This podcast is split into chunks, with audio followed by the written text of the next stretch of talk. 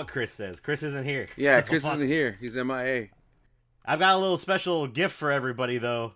Uh, when we go into the news segment, because uh, I didn't think about it until like right now, or uh, like right before we went live. I was like, I need to put this in there. So Oh, I nice. So if Chris shows up, it's not the Lil Wayne shimmy gif that I used to use, but it it is uh, something that is near and dear to both of our hearts. there you go. Alrighty. That works for me. And today's All gonna, right. and today's gonna be a, a short one, right? Yeah, so for people that are watching the podcast, uh, usually you guys get all the perks and everything. This time, the listeners of the podcast are going to get the perks, motherfuckers. Yeah. Uh, we did a, uh, an interview yesterday. We did it offline with a Twitch partner by the name of Phenomenon. If you don't know who he is, I believe Eddie's going to shoot that out right now. That is correct. Uh, big ver- uh, retro variety streamer. Uh, He plays a lot of J- uh, like RPGs and stuff like that. Uh, um, the dude knows so much about fucking audio. It amazes me, and I'm messaging him soon because I forgot the one question I forgot to ask him last night. I was like, "How the fuck do you get your fans and your air conditioner to stay on, and then get them get them taken out of the background?" That's what I should have asked him because I was like, "I can't." It, it, and I'm pretty sure it's like a simple solution too, because like when he mentioned that yesterday, and I was listening to the audio, I'm like, I don't, I don't hear anything what he's talking about. Like, so I, I'm sure it's a setup. I'm sure it's probably an easy solution, Yeah. but yeah, no, no, absolutely. Uh, I, it's for audio needs. He's the guy to go to. Yeah, he's uh definitely a really chill dude. I like his streams. Uh big into taught me about virtual D&D, how like if your brain was always like I was always very like my imagination wasn't great. Yeah, So like I liked playing video games. That's why I wasn't really good at D&D. Uh, but he said the way that the virtual maps and like virtual D and D works now, it's basically like you're playing like a virtual game of the game you're playing. Yeah, no, it was fascinating. So- It's an item on Steam, and I'm trying to remember the name. And we won't get into too much detail of what we talked about on the It's an hour and a half, so It's it's an hour and a half uh, with everything probably edited and whatnot. It'll probably be still like around an hour to 10, 20 minutes. Um, but yeah, you guys should definitely check him out. Um, that's a shout out right there, Phenomenon. Um, he's a great dude. Uh, we appreciate having him on for the interview, and we look forward to uh, more future collabs with him as well. Uh, but yeah, uh, hopefully, if everything comes according to plan, you guys will be able to hear the interview on either tomorrow or Wednesday, depending on how soon I can get this stuff edited out. But yeah, thanks again, good. Phenomenon. Yep. Uh, so what we're gonna do is let's go ahead and switch on over to our actual icebreaker because this is a big one. It's not this one. Hold on. The anticipation's killing everybody. I have to switch the window capture. The anticipation is killing me. There we go. There she be. And we gotta fix your camera too. There But you go. we can- I'm being covered by Chris. Chris. Yeah, yeah, we got. Oh yeah. See, here's the thing. All right. I'm not going to fucking talk about. Yeah, it is. He's gonna he's gonna hate me for it. That's that's pretty fucking good. Was- I I need I need you to record that and send it to me because I can use that to fuck with him. There you go. Here's the thing, Yeah. fuck everything, and I and I bought a bunch of video games. So, Oh my god. It was Oh, nice. It was nice work. It was kick nice our being a part of the Discoverers team, guys. Uh, ah, Well, fuck now- that. I'm one of the founding members. He's not kicking me out. this ship's going down with me if it goes down. There it is. right. Why the hell is your face so big on here? Oh, there we go. It's uh, zoomed in. I know. I was like, what the fuck? Yeah.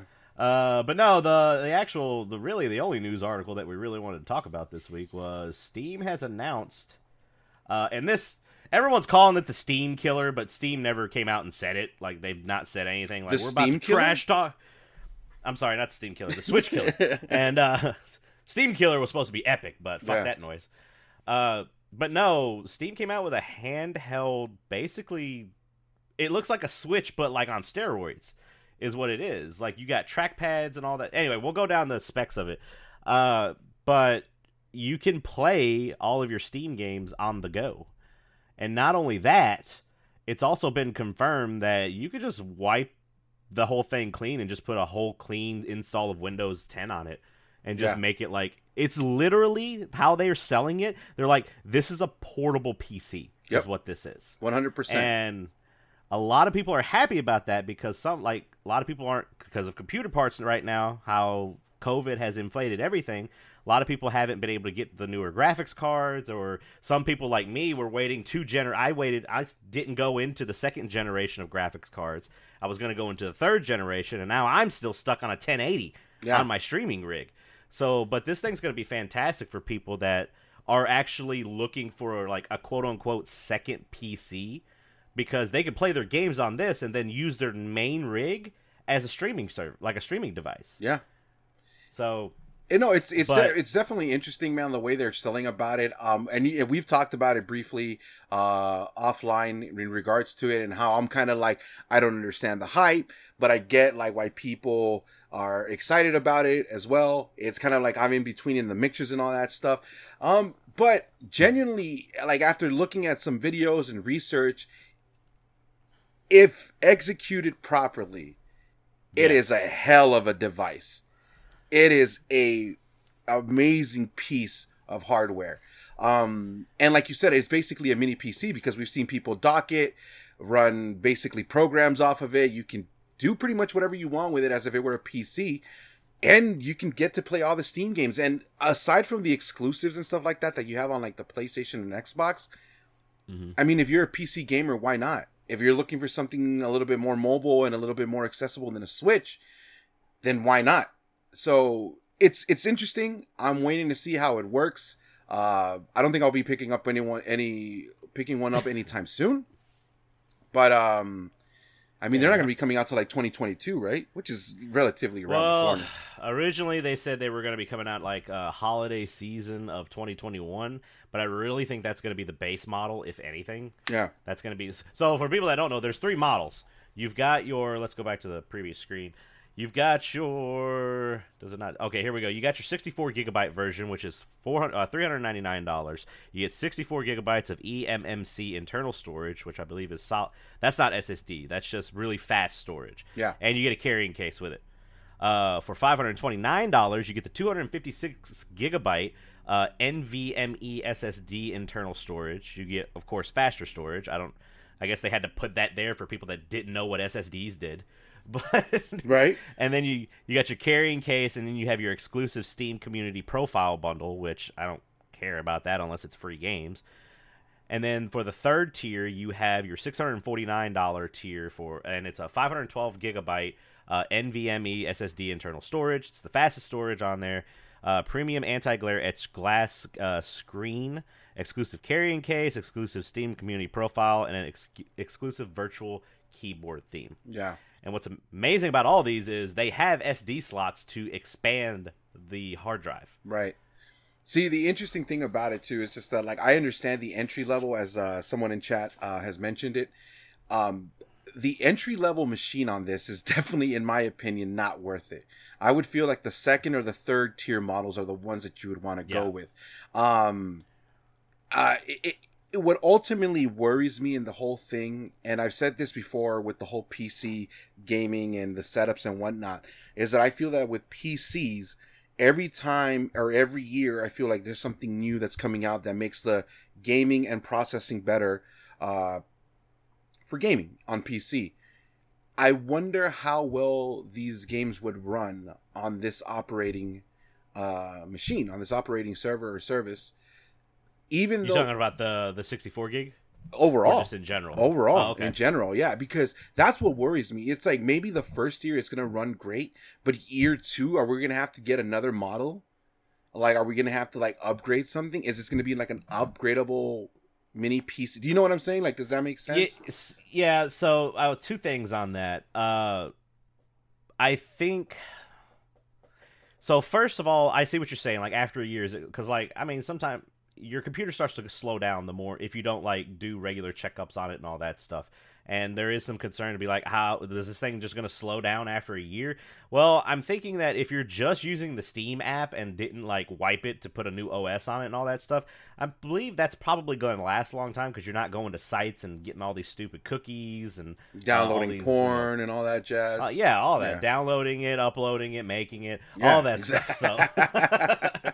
So. uh, but no, and then the other thing is, you said maybe just upgrade the. I see what you're talking about. Like if I spent six hundred and fifty dollars on a PC, I would be able to upgrade it how I want right. to. Or if I spent six hundred and fifty, it really depends on what you want it for. If you just like for me and Chris, I just want this. Like that's what I want. I just want to be like I'm playing Doom Eternal, and it's like I know you don't care about it, but it's like at you know the highest you know 120 frame rate and all this other shit I just I just want that. And god damn it, Nintendo, you piss me off so much with the fucking Switch OLED that I love that the pre-orders for the or like what was it? The pre-orders for this uh, came out like the day something released or something like that. I don't know. Like people are already trying to start drama between the two companies. Even oh, though it's it's it's something that on goes all the time. I remember seeing an image, and I should have I should have downloaded it, and so we could share it on here. Um, but it's one where they show the Game Gear, and they're like, "This is the Game Boy killer," and then they show oh, the yeah. the the Vita, and they're like, "Oh, this mm-hmm. is the DS killer," and then they show this one, and they're like, "This is the Switch killer." I, you know, it just. I think it's a it's a genius idea. I think it can be great. We have to wait. We have to be open about it and see how it works well. If it does every even if you get 60 FPS on a mobile machine at what 720 or 1080, is that what it's doing? I would assume that it's going to be 1080 with all with the as much power as it's going to be in there. Then, dude, like, I mean, you're golden. You've you've already won so much ahead, and I think ultimately what it comes down to is, uh, I had a friend who was uh, visiting from out of town, and she was like, "Hey, I really wish I would have had my PC here so I can play games." This is the solution to that. Yeah, you know what I mean? Great. Yeah. I, well, so I wanted to go back into let's talk a little bit more about the hardware that it's on. Uh, it's got a seven inch touchscreen, uh, so that's good. I was worried that they were gonna go the route where it wouldn't be touchscreen. You just had to navigate through it with the controller. Uh, you you got your trackpads on it, so not only is it like a joystick layout, kind of like the Switch is, it also has two trackpads that are underneath each of the joysticks. What I'm excited too about it has not only does it have your R1, R2, and L1, L2 triggers, uh, and bumpers. You also have L3 and L4 down here by like where your in where your pinkies and your ring fingers would sit on the controllers.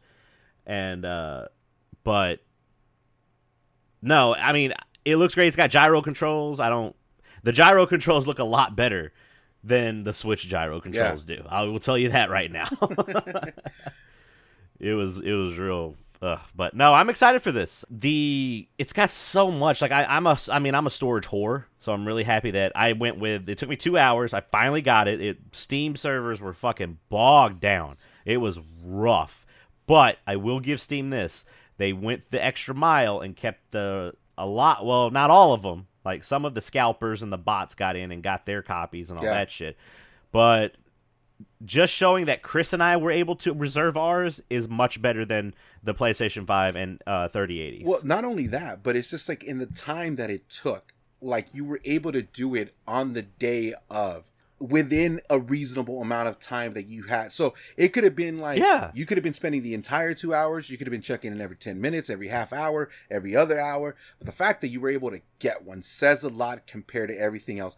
I was laughing because there was other people that were just like, I'm just trying to get on Steam to download something and blah blah blah. I can't. and I'm just like, look, let people have their thing, have fun. I think it's one of those that like, like I said, I don't I don't plan on buying any. I I will pick up an Xbox Series. I don't even know if I'll pick up an Xbox Series X. Let me be real about that. Let me oh, be oh, no, yeah yeah. Let me be real on that because as much as much as I'm doing the whole like I just like having a console so that I can put the game in and not worry about it. This PC that I currently have does the laptop that I have right now does just that just fine. So there you go. Um, uh, going back to if it will be successful, it ha- it depends on two things. It depends on how well it runs the games. Obviously, that's going to be like numero uno. It has to deliver at PC levels. Yeah. Is what it has to do. And second, that Wi-Fi gotta be real good. Well, why is the Wi-Fi? That- it's not a cloud gaming service. It's an installed into your system. So, Wi-Fi. Right, but if you're playing online games, that's true. because you can play online games through Steam, like everything has an online feature. Streets of Rage has online, Yeah, you're right. like all that stuff. So the Wi-Fi has to be better than Nintendo's. Yeah. Because from what I saw on it, you cannot hardwire this thing unless you can get a dongle, like a USB dongle, and it works that way.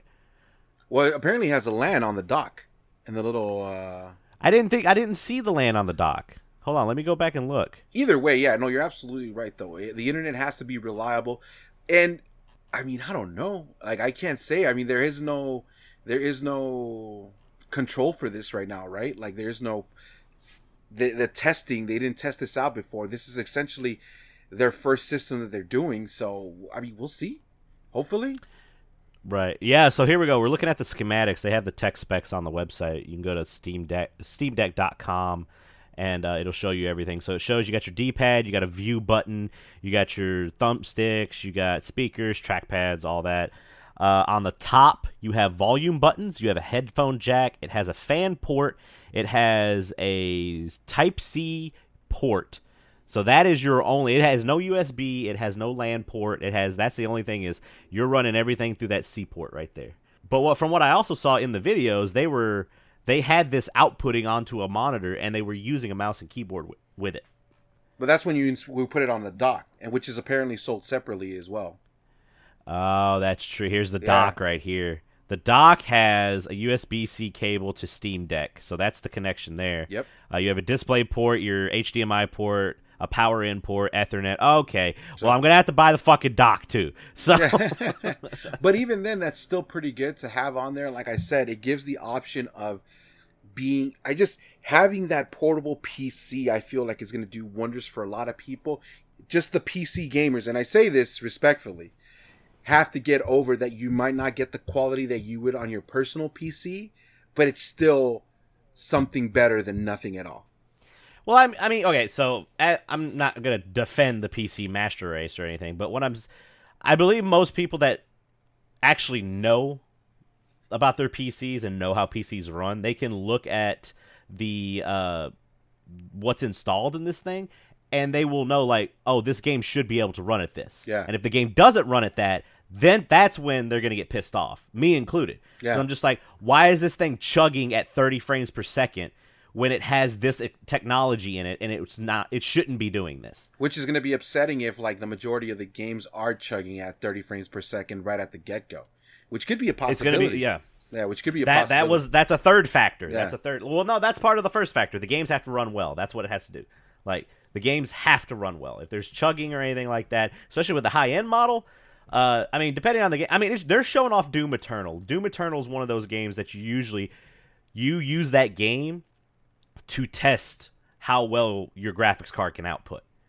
really. I know. Yeah, they used to used to use Doom. Used to use Crysis. There's a couple racing games that you use that Yeah. are like de facto. Like you run these, and this is what is like the go. highest your graphics card can do. Like, and it shows you like all the sh- like the specs and shit that you can pull up and all that. Installing Doom Eternal now. Yeah, I mean, you can do tests like that, and they'll show you like you turn everything on highest. I mean, I can't run like even on my 1080, I can't run Doom Eternal on the settings I want it on, which are the high settings, Yeah. and stream at the same time. I have this cockamamie way where I plug my laptop in and I'm able to play my games on my laptop, and it's basically my laptop. I'm gonna have a third PC then, basically. Yeah, no, I get that. What's good? What goes back to the whole thing, like I was saying, that I don't mind having a console and a capture card because I'd rather have it not running off the laptop and doing its thing on its own.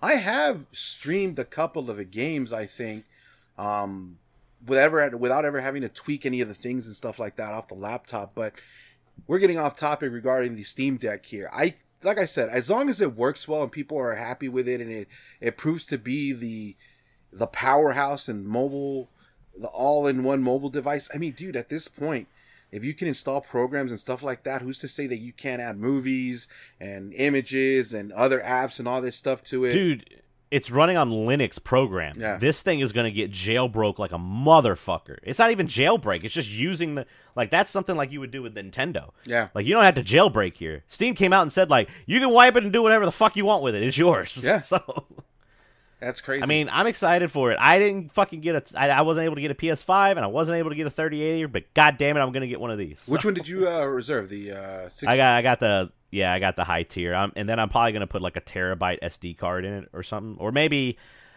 uh what did I get? I got the 512. I'll probably put another 512 SD card in it so I can have a terabyte of hard drive or space. Yeah. which I think would be pretty good. I'm pretty sure at some point uh, Chris had said too that these, he was gonna uh, give these away during Christmas as stocking stuffers for us too.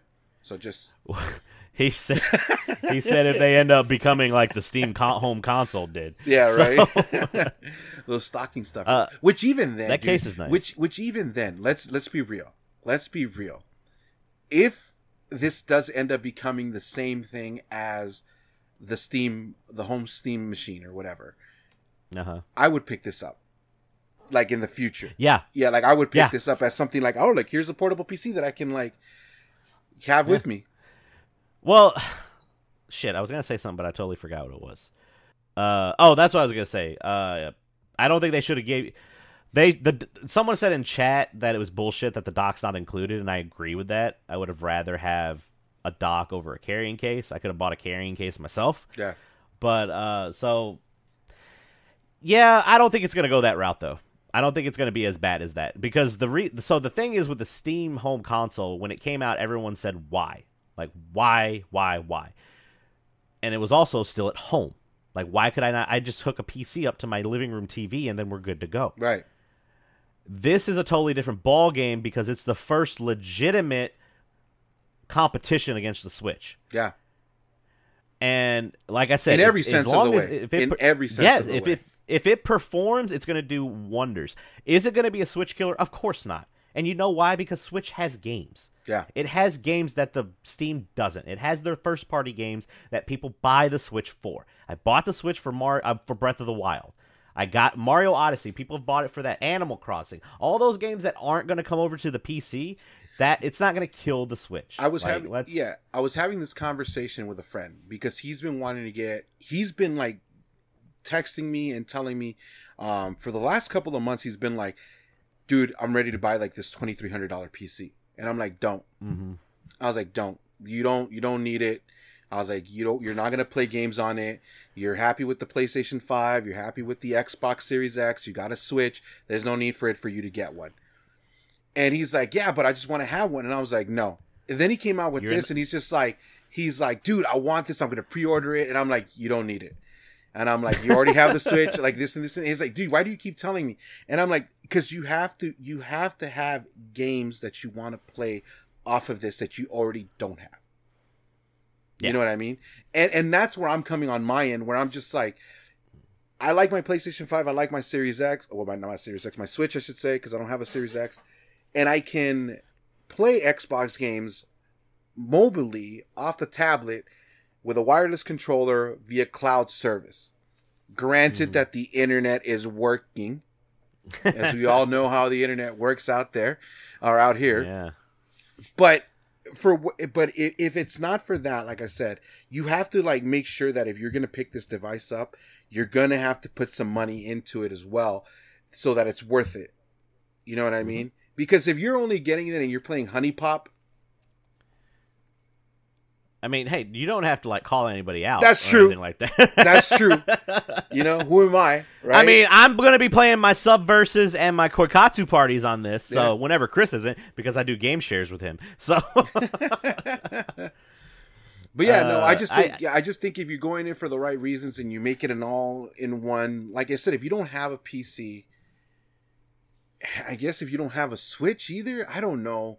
But if you don't have a PC and you want something like this that as an entry level thing, then it makes sense. I'm still kind of Well- like trying to figure out. Well, for. Chris's situation, Chris isn't here, but he did tell us his like why he wants this is because there's him and his wife are like me and my wife. We don't really game with each other.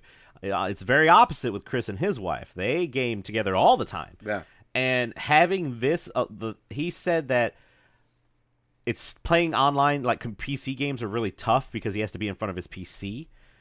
And like he couldn't just get like a laptop. This is gonna help out a lot where like him and his wife can just play games like this, or like you know she can sit next to his computer and we can play it like that, or she can be upstairs playing it. Like she, Yeah. like as long as she has Wi-Fi, she's fucking good to go. As long as the internet that's one of works well, reasons.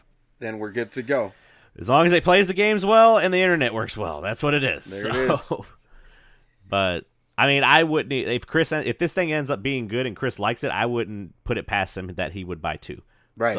So, but no, I'm excited. Like I got it. Uh, what's good is I really like that they did this reservation system. You put five dollars down on the model that you want, and that helps with all the the scalpers and the bots and all that shit. But it also it's like, oh, I'm I've got this reserved. Now I can do basically what Eddie, you and I are doing right now is deliberating if we need it or not. Yeah. Because then you can just it, you, there's a button on there when you log into your Steam if you've already reserved it that says cancel reservation. You can just cancel it, get your five dollars back. There it is. So there you go. I'm excited for this. I'm very I, I it took me a minute. I'm but I am very excited about it. So let's go. That's all I can say. Go Steam Go. What do they call it? The the Gabe gear? That's what they should have fucking called it was the Gabe with a B Yeah. gear. Yeah, the Gabe gear. The Gabe gear. Yeah. Cuz I mean I mean it's beefy. It's big. It does look like if Sega were to make a Switch nowadays. Bullshit. Like it's a big boy. Bullshit aside, dude. The first time I saw it, it to me it reminded me of the N-Gage. Yeah. It like yeah. it, it reminded. I was like, man, that looks just like it's it grew up. I don't know if it's a glow Man, up. don't don't talk don't talk about the the the N-Gage in front of Chris Powell. He fucking he's like, bring it back, let's do it. Like he'll talk your ear off about it. yeah, but yeah, the the Steam Uh. Deck, not to be confused with the Stream Deck. That's gonna be man. If you have a Steam Deck and a Stream Deck, that's gonna get fucking confusing if you start talking about it on your stream. Oh yeah, one hundred percent. no, I'm excited for it. So let's see. Let's jumping on over. Uh, I guess that can kind of like that's one of the things I did in my week. So I guess I'll go ahead and just move on into my weeks. Yeah. or my week. So let me pull up the docket here. Uh, the first thing we did, uh, Eddie, you joined us on Megavisions on TNT this week uh, sure for did. some rock and roll racing and uh, Streets of Rage 4 DLC, which I want to go into the Streets of Rage 4 DLC first. Uh, they did a fantastic fucking job with this DLC. They this did. DLC, I think is like oh, is like seven bucks. It was on sale for six dollars and seventy five cents when it first released. It still might be on sale on Steam. well, I don't Uh, know you- because it's not available on Switch yet, for whatever I think- reason. Yeah, I think they've been having technical difficulties because even the day that it came out, they were like, "Hey, you got to do this to go to the Switch version." Like they were doing multiple tweets on the main Yeah. tweet. So I don't know if they ever resolved it or what was going on. But this wouldn't happen on the Steam Deck. Huh? No, this Huh? didn't happen on my PC, so there you go. Uh, but no, uh, the gist of it is they introduced uh, three new characters. You have Estelle, you have uh, which is a new character that was in Streets of Rage Four, and uh, then you have Max from Streets of Rage Two, who is actually a boss in Streets of Rage Four. Spoilers.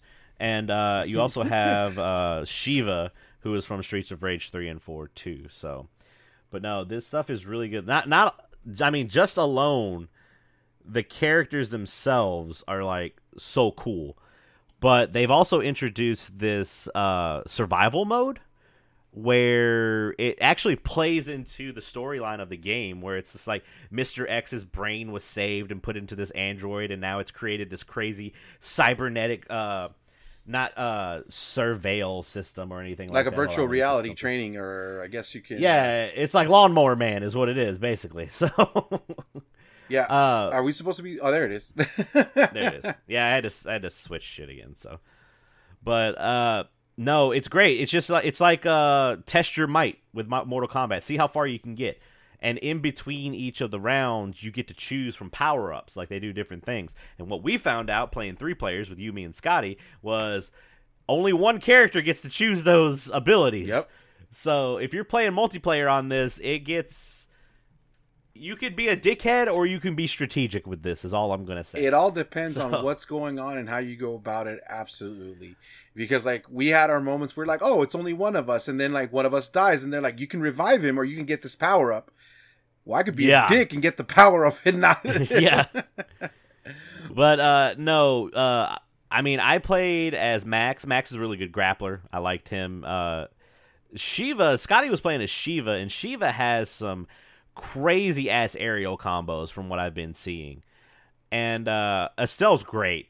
Like you played Estelle's as Estelle, She's got that that run. She does a run, and she she basically does a command grab, knocks you on the ground, and then or not you, but the enemy, and then just punches him in the face. Yeah, it's a tackle to a Like- ground and pound. It's straight up like UFC moves and like, it, I mean, the first time I saw Estel, I remember I was like, oh, Ronda Rousey is the inspiration to this character.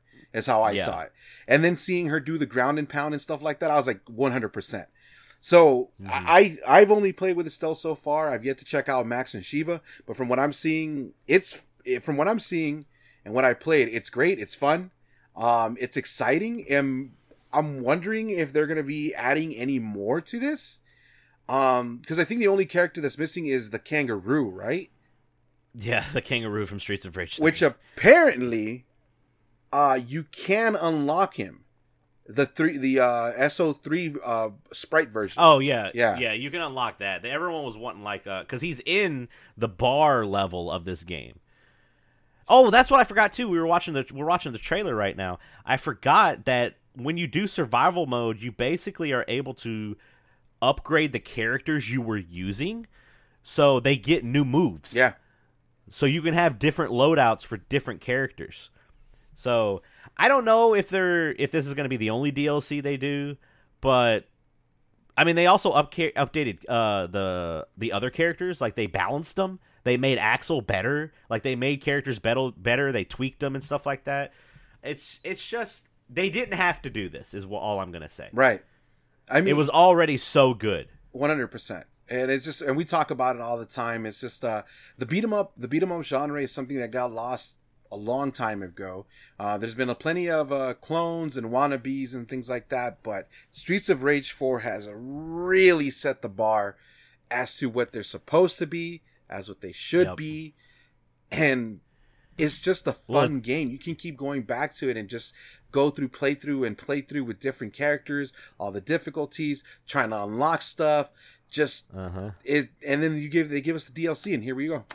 Like it, Well, it's not, and it's not even like, it's not even just the gameplay's good. It's the art style is good. The music is good. Tee Lopes did all the DLC music. Did like 14 tracks for the DLC. For people that don't know Tee Lopes, Tee Lopes has done a lot of Sonic music. Just look him up. Tee Lopes is a very good musical artist. Uh, but no, I really like some of the levels. Like most of the levels are like how Streets of Rage 4 looks like, but then every once in a while you'll get the retro CRT levels. yeah, those are fun. Where it looks like you're like you're playing on Streets of Rage 1 or 2 and it looks fantastic. It's if you don't own this game already, there are physical versions of it. You can get that or on PC it's like 20 bucks and the D- it's like $30 for that and the DLC. If you don't do it, you're crazy because it's an amazing. if you like the beat 'em up genre at all, if you like comic book style artwork, and if you like good fucking music, just play it. yeah, It's very it's good. just a genuine game. You can still find it available physical on Amazon for the PS4, Switch, Xbox One, PC, all that jazz. So digitally in some form or way, it's no definitely. I and as someone who wasn't ever the biggest Streets of Rage fan, Neither was I. yeah, um, this is a must-have if you're a beat 'em up fan. Yep. This is this when it first came out, I said it was in my top five uh beat 'em ups. It's if it's closer to the top now because of this DLC. Yeah, Like it's very, very good. Uh I will say, and this is something you said when we were playing it, uh, it has set the bar very high for if there ev- ever is a Final Fight 4. well, there was. I mean, right? Because Well, let me the next installment yeah, of Final because it technically it was is. a four. It wasn't just numbered, which was Streetwise, and then that game was just Oh yeah. uh, a, a hot mess. I'm a Final Fight guy, and I will try to defend it as much as I can. But Streetwise is one of those, and I played it in its entirety. Um, and I think I think the biggest factor for that one too is not only that it was it was an it was a okay it was an okay game when it came out, but Uh-huh. it turned out to be a terrible game because it came out around the same time as the Warriors, which was developed by the by Rockstar Games, and Warriors that is really good. is a great fucking beat 'em up. It's what Final Yeah. Fight should Streetwise should have been, and I was like, well, sorry, like that's it. I'm not gonna lie though, if they'd use this, if they just uh, one for one copied this art style, I wouldn't be mad. Oh no, Like, which I wouldn't be which is the at all. interesting thing too, right? Because we're gonna get the TMNT game that's gonna be coming out uh, later on, Oh, sometime God. this year or next year or whatever. Yes. Yeah. We have a high bar here now. That's the Yeah. thing. So it's just like I don't. I'm a little skeptical about it because I know there's like people that are worked on the Scott Pilgrim one are also working on the TMNT one. And going back Shredder's to Scott Pilgrim, Revenge. I'm still kind of like, eh, I don't know about it this anymore. But I I still like it. It's an acquired taste, is all I'm gonna say. yeah, we'll see. But We'll see how things go. no, I'm a, go fucking play it. That's all I can tell you. That's my review. There you go, go. fucking play. Pay me Megavi- Yeah. Pay me Megavisions. So. uh, other than that, uh, I believe you. This was your first time playing Rock and Roll Racing, right? It was my first time playing the Blizzard one, the new one that came out. I played the. What'd you think about it? It was fun. It was great. No, I thought it was cool, and it worked well. uh, Um, how the way we did it via Parsec and stuff like that, and listening to the music and jamming out. Um, definitely is a. I don't know if it's a learning curve, but it's hard to control. Like, well, it's hard. is. It, it, hard it is that once you get used to it, like you're fine and stuff like that. But even trying to get in first place, um, you get to see the uh, you get to see how tough it can be, especially if you choose the wrong car in the wrong track. oh yeah, we found that out. You, there's some tracks that you got to have a car that has the boosting. in yeah, because so- you'll just get stuck. But no, I had fun. I had a blast, like hanging out with you guys there and just uh, playing rock and roll racing. It was a, it's a good game, and and probably doesn't get enough love as it did. Like I I I remember hearing about it, um, and I want to say it was through the AVGN that I heard about it. But uh, I'm glad it, it came out again It has a resurgence, and that you're able to play online in some form or sh- some shape or form. You know what I mean? But it was good. I had a blast. Yeah, the this collection that Blizzard came out with is this is probably one of the best games they've come out with in a long time, like collections wise, Yeah. or just in general. And uh, what's great about it is uh, you get the definitive edition, which is the new version that has like the actual music in it. Like it has Rush's uh, Red Barchetta, it has Breaking the Law, it has uh, it's just got a bunch of shit. Yeah, Uh, actual and then tracks. it also, yeah. Then you have your four-player multiplayer, which is like just the four-player version of the definitive mode, and then you have the SNES version and you have the uh, the Genesis version. Yeah. On the first two, uh, it plays music that is the actual music, but it has a, a streamer mode that enables to where it plays 8-bit versions of them or 16-bit versions of of the song. which is still an interesting thought- thing because like I was under the Yes. impression that any any rendition of any actual song is going to be DMCA'd, but it's gray area because it's video game music. yeah, There we go. Uh, but I didn't know how much I needed a 16-bit version of Red Barchetta until I heard it. so, like, it sounds really, really good. Oh, it's got a Highway Star on it and all that Yeah. stuff. Uh, the game is really good. The collection, and Scotty's been playing. So it's part of a collection. It's part of the Blizzard Arcade collection, which is Rock and Roll Racing, Blackthorne, which I guess is like a kind of like an RPG, not not an RPG, but it's like a point and click kind of like Mm-hmm. an adventure, I guess. And then there is um, uh, the Lost Vikings, which is a One and very two. interesting game. one and two. One and two. It's Yeah. a very interesting fucking game. I've ne- I've only sat down with it a very little. Oh, and it's really? Like e- each Viking has its own ability to do things. It's a puzzle game. Yeah. Is what it is. It's, uh, it's a puzzle platformer. It's a puzzle platformer and one of the first uh, of its kind that I played back on the Super Yeah. Nintendo. Like it was. I never played it until I was older. Yeah, no. See, I remember, and and I you you have these moments, right? We talk about it going to the rental store and the video store and stuff like that, and whatnot. And I remember picking it up. I mean, it looked cool, but confused when I went home and played it because I was like, I don't understand what's going on. Um, but once I figured out that each individual has like their own thing, like the speed, the defense, the power, and Yep. it takes all of those things. It's dude, no, it's fun. It's a really fun game. I never really played the second one, but I remember playing that one in particular. So when this was going on and they were announcing this game, and they're like rock and roll racing, blah Blackthorne, blah blah blah blah. I'm like, all right, that's cool. Lost Vikings, and I was like, Lost Vikings, what? Like, Yeah. here we go. Now we're talking. Be- before WoW, Blizzard actually made games. So There you go. Uh, no, it's uh, it's the l- playing WoW for so long, I now full. I always knew like the references to the Lost Vikings when I saw them. There's one dungeon where you fight the Lost Vikings. Oh shit! Like, that's just like it's one of the the OG like WoW uh WoW OG dungeons is what it is. Yeah. And uh, but there's references to it and all that. It's just cool to see it, and uh, that would be a game that I would definitely like to try again. But no, Rocket, you guys should go buy it. It's like the only problem is you got to do it through Blizzard's launcher if you're doing it on PC. Otherwise, I think if you do it on like it's on PS4 and all that shit. yeah, shit. it's available so, digital. Uh, Limited run. it's only Come like- at me. yeah.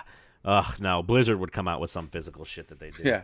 Uh, but for thirty bucks, I mean, th- I'd, I'd pay. Th- I paid thirty bucks basically for the rock and roll racing, and I'm not disappointed Yeah. with it whatsoever. It's what a, it's a it's what a collection should be, and we talked about this while we were playing it um, with Scotty. Yeah. Um, Yep. Because of how disappointing Zombies Ate, My Neighbor's Ghoul Patrol collection overall is. They're not bad games. It's bare bones. but that collection, yeah, that's Yeah, this collection, the Blizzard collection has like uh like storyboards. It has like the promotional material for each of the games. It has interviews with people about the games. It shows bl- uh, offices from Blizzard back in the 90s. yeah.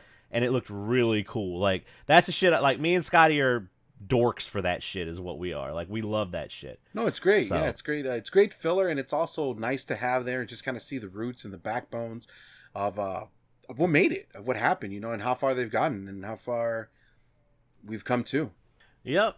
Uh, so yeah, uh, definitely pick it up, and uh, I'm gonna go on to the next thing I did. The next thing I did was uh, uh, Eddie. I think you found out that I might be too good at Mario Golf.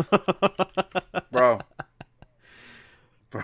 Look, I can't, I can't, I, I, I can't tone down the awesomeness. Is what it is, man. Like that's just what it is. No, so uh, on Friday night we, uh, or I'm sorry, uh, Eddie, myself, and uh, our buddies Rockstar Lexi and that bow guy got together and did a little bit of some golfing, Golfing. and it was uh, it was super fun. We got some good clips out of it. I got my first, I guess you could say, hole in one, even though it's like it wasn't really one because we were doing that rush mode or whatever not the rush mode but the battle mode on the track and all that Mm-hmm. but it was very very fun despite the technical issues we were all having and the body issues we were having which will go into your week so i'm not going to spoil it for everybody uh, but mario golf's good like I, I want more people to play it some more Eh, you and i were not, god eddie that Yeah. I want to apologize. Like I want so I in this game people that don't that don't know, you have specials that you can turn on for each character. Well, I used my special and Eddie was his ball was right about to go into the hole and my special hit him and just blew his ball all the way. We- and I didn't see it from my end, but he sent me a video of it and I was just like, "Oh god, I'm so sorry." We are talking the final hole. We're about two points away from each other. This was the winning shot. And yeah, it would have put you there. and it would have put me there because you even I think didn't get par on that one. I got double or maybe triple bogey. And I was like and yeah, because it threw me off, it set me back. Yeah, and it was just uh it was good fun though. It was good. It's what it's what Mario uh what Mario uh, party games do, right? Like Mario Party, Mario Yeah. Golf, Mario Kart. It's it's it starts off great, and then you're hating each other by the end of it because nothing is working and everything's falling apart, um, including our bodies. yeah, you know what we need to test? We I don't think we and that's the thing is it's the collab. Like that's the reason I like doing it. I like collabing with people. I like these community nights and stuff like that. Uh, but you just piqued my interest. I'm, I forgot that we could do Mario Party. The Super Mario Party got the online. Play. Yeah. I don't know how good it is, but we could still do it. yeah, So, if you're a content creator and you want to collab with us, let us know. Mario So- Party. Mario Party, Mario Kart. I mean, I'll do other shit. Like, I mean, if you want to play four player Streets of Rage, let's fucking do Well, it. So- and that's the great thing about it. It's just like you just got to find somebody that has them all, right? Hypothetically speaking, you can make a whole entire Mario Friday community night or whatever, where you have Oh, yeah. Mario Party, Mario Golf, Mario Tennis, Mario uh, Kart, and Mario Party, Super Smash you Brothers. could. Well, not even just that, too. I mean, because the way. Okay, so you just named off a bunch of good games that we could play. Uh, there's also, I mean, if we wanted to get into it, fighting games. I know some of us aren't as good at fighting Yeah. games as other people, but also there's like Super Bomberman. Yeah. There's like all that shit. Like the there's a bunch of good multiplayer games that we can play. So let's fucking do it. I want to collab with more people. So. Yeah. Uh, but no, thank you to Rockstar Lexi. Thank you to that bow guy, and especially thank you to you, Eddie, because you were in rough shape that night. I was so. dying. I'm still in rough shape, but I'm here. We'll we'll get you there. So, uh, uh, other than that, on my streams, I did the Darkest Dungeon on Saturday night. We brought, went back. That's so pe- for people that don't know and that have just recently been following me and watching my streams. Darkest Dungeon is one of the first games I streamed, uh, and then I didn't play it very long. I dropped off of it and. Uh, because I kind of stopped, I stopped streaming and then I came back and then I stopped again and then I came back. Uh, but I went back to it and I was naming people. So I started naming people after chat, and then I was naming if people didn't want their character to be named after them, then they were like, "All right, name him big like something stupid." And uh, God damn it, no one died, but that game is so stress inducing. like, but I love it because the whole game is it's just like, look, this whole game is about making the best of a bad situation. Like people are gonna die. Yeah. Like shit's gonna go bad. Like you're not gonna get have everything you want. Like and it's very final. It's very Fire Emblem where you, you like OG Fire Emblem where your characters are dead. They're dead. They ain't Also, like back. permadeath type of stuff. they are permadeath. Okay. Like there is no toggle that on and off. Like Gotcha. that's just what it is. Are we are we Um, supposed to be watching a video of the Darkest Dungeon right now, or No, I just wanted to show off my more golfing Ah. of my shit. So I forgot. Yeah. So no, Darkest Dungeon. I don't have much more to say about Darkest Dungeon, but it's just fucking fun. Uh, I didn't play, so there's a lot of DLC that's out. Uh, the most one of the DLCs called the Crimson Court. It's all about vampires and like blood stuff. And uh, if you're just starting the game out, it's highly recommended you turn that DLC off because you can toggle DLC on on and off at a whim, which is really nice. Uh, but no, just go play Darkest Dungeon. I think you can get like that and all the DLC for like right around thirty five dollars, or just wait until the Steam sale happens, or get it on a console. So it's funny because like it's very very fun. I, I think I want to say that I've heard of this game, but I never really looked into whatever it was. Um, Let's start. It was it was a Kickstarter game. It's one of those. I was one of those. Okay. one of those games. And then yeah. like, yeah, when I was watching you play it, it looked interesting. It looks great. Uh, visually, I think it's an awesome looking game. What was making me laugh is like you guys are all stressed out, and I don't like that. And you kept saying that. I'm like, dude, what are you talking about? Like, I'm not stressed out. The characters in No. game are stressed out. yeah. So not only do you have to fight things, and you know you have health bars, and uh, you have you know uh, variables when it comes to like your heals and stuff like that. Each character that you have has a stress bar, and if their stress gets too high, they are basically not challenged, but they're tested, and they can either become virtuous, where something good happens, or they could get go insane where something bad happens and like one time like if one of your characters becomes hopeless sometimes you can't heal them like when you go to Yeah. heal them it'll just be like i don't deserve it and then you can't heal them for a turn it's fucked up like you're like dude you're on death's door i need to heal you fucker like He's just like, No. nah, it's okay. I don't deserve it. So it. it's one of those games where it's all it's resource management and i really like resource management kind of games like that. Uh, i love the aesthetic how i mean you got tons of characters. Like you've got you've got the crusader you've got the highwayman you've got the occultist the jester the beastmaster the bounty hunter the grave robber the musketeer the flagellant like all that shit. And they all are different on their own. Like they all had two different things. And uh, it's a very good game. I'm very glad I went back to it, and I'm gonna keep playing it. Uh, but no, you should go pick it up. I think it says here without DLC. I think it's like twenty five dollars on all platforms, except for Apple. For some reason, it's five dollars. Stupid Apple. Fuck you, Apple. uh, uh, other than that, uh, for people that have been listening to the podcast last couple episodes, I talked about the cat Tofu that walked up to our house. Yeah, the Tofu. pregnant little kitten. Uh, she had her babies today Woo! uh we took her to, I took her to the vet last Friday and I was just like cuz I I knew she was fucking pregnant, all right? I just knew she was Yeah. pregnant. And I I went to, I I needed to take her to the vet though to make sure we she was okay otherwise. And I paid $45 for the doctor to rub her belly and be like, "She's pregnant." And I was like, "Fucker, like I knew that." Like he's like, "There's nothing we can do until she has the kittens." Yeah. And I was like I was like, "When's she going to have him?" He goes, "Oh, she's po- she could have them tomorrow." Like she was that close. Oh wow. So this was Friday, and then Monday is today that we're recording this, and she had the kittens this morning. There you go. So, but four healthy kittens, all alive, all you know, uh, nursing, so they're good to go. Uh, I had rem- I haven't had a cat that had kittens since probably a decade ago. Yeah. Uh, I watched the last two being born, and it's gross. Like, that's it is gross. But uh, because I don't know if you know this, but cats and most animals eat the placenta as well. So I just watched her doing that because I needed to make sure to watch her because I didn't want her to, because like. It's gonna get a little gross, but like that was on top of one of the other kittens that was nursing on her, Yeah. and I didn't want her to like start eating one of the kittens. Right. So I had to watch her and be like, all right. But no, she's a fucking trooper, man. Like she was all like it was all banged up. I went like a couple. I had to go. I mean, work today. So four hours later, I went back to check on her. She had everybody, all the kittens cleaned up, had herself cleaned up. Like part, like I I forget that nature just does the shit that they need to Yeah. do. It's So- super interesting, honestly, because I think we talked about it too. How like this happens more often, where a pregnant cat is just basically abandoned.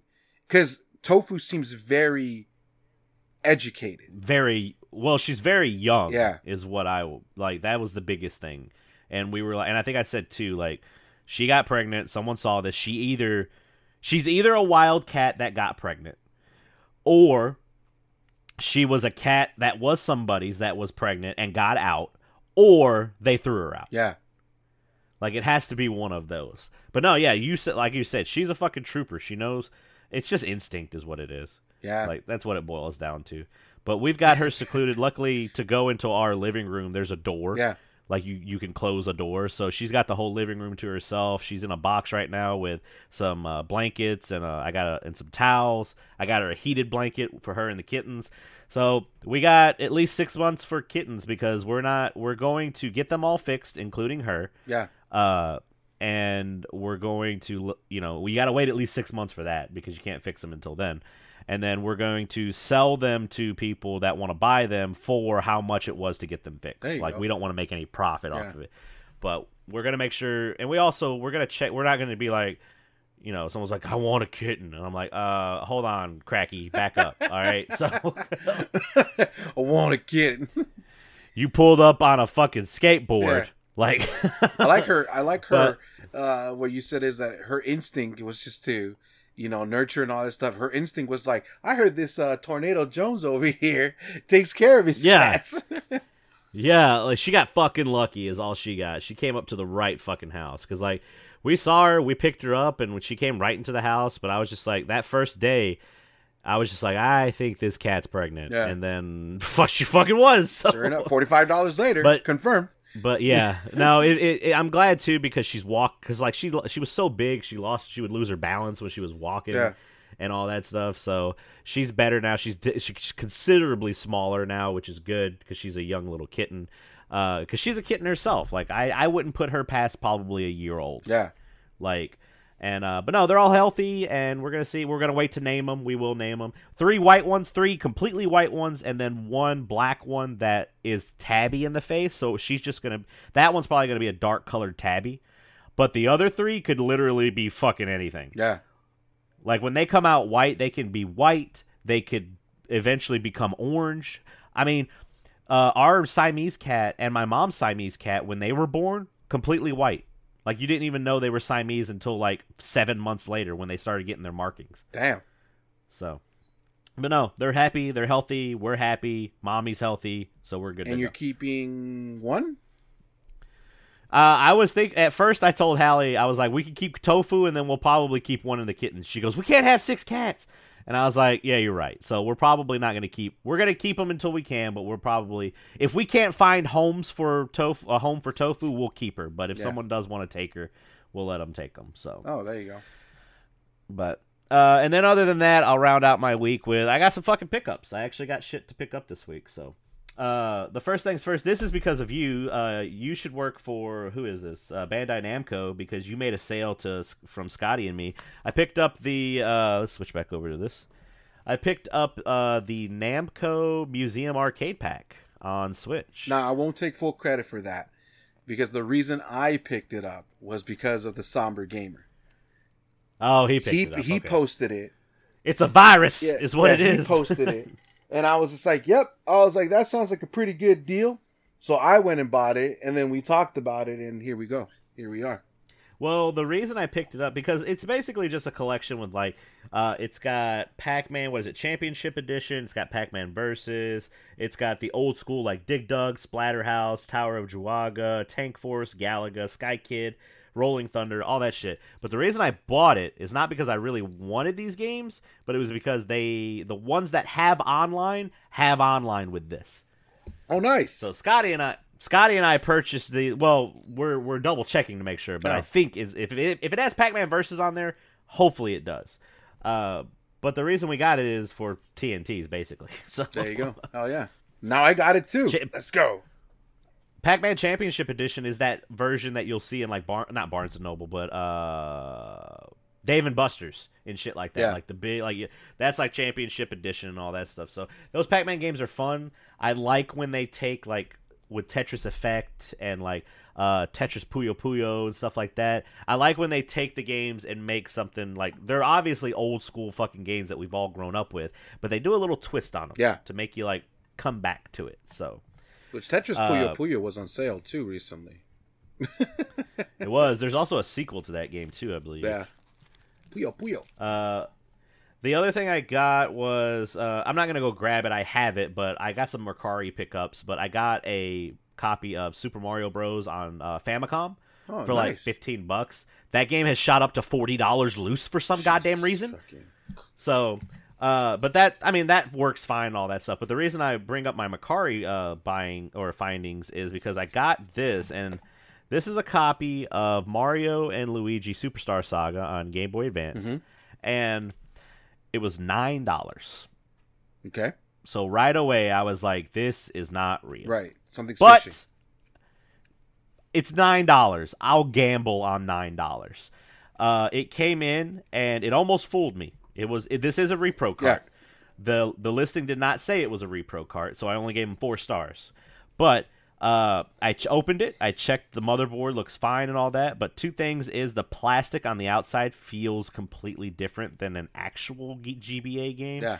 And when you put it in this the SP, you know the game is supposed to be flush with the system Yeah. It's like so it's smooth. like a smooth. Yeah.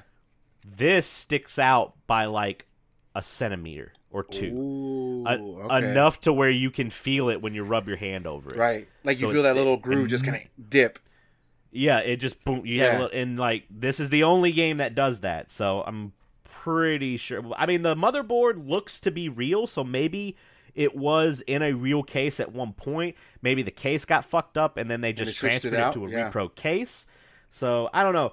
I mean, it doesn't matter. I still got the game, and I'm happy with it. And uh, it's only nine dollars. So Can't beat nine dollars.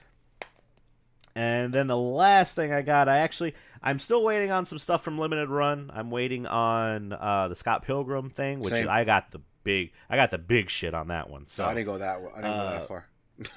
I'm, I'm gonna wait a little bit on mine. Uh, I forget what else I got, but I also got these babies in. I got the No More Heroes Collector's Edition. hey, look at that. that actually have magnets in the boxes to where it sticks Oh, together sweet. properly. Yeah, so if you want to showcase them, because the boxes like are continuation art of each other. Yeah. So I haven't opened these up yet, but I know they have like strategy guides and they have the physical editions of the games and all that. But you know what, Eddie? You don't have to put spines on these because the spine on these Hey, there you look go. fucking great. Fuck yeah. And these are on these are for Switch. So uh, if anyone, I don't think they're available anymore, but I'm getting ready because uh, that No More Heroes three is coming out soon too.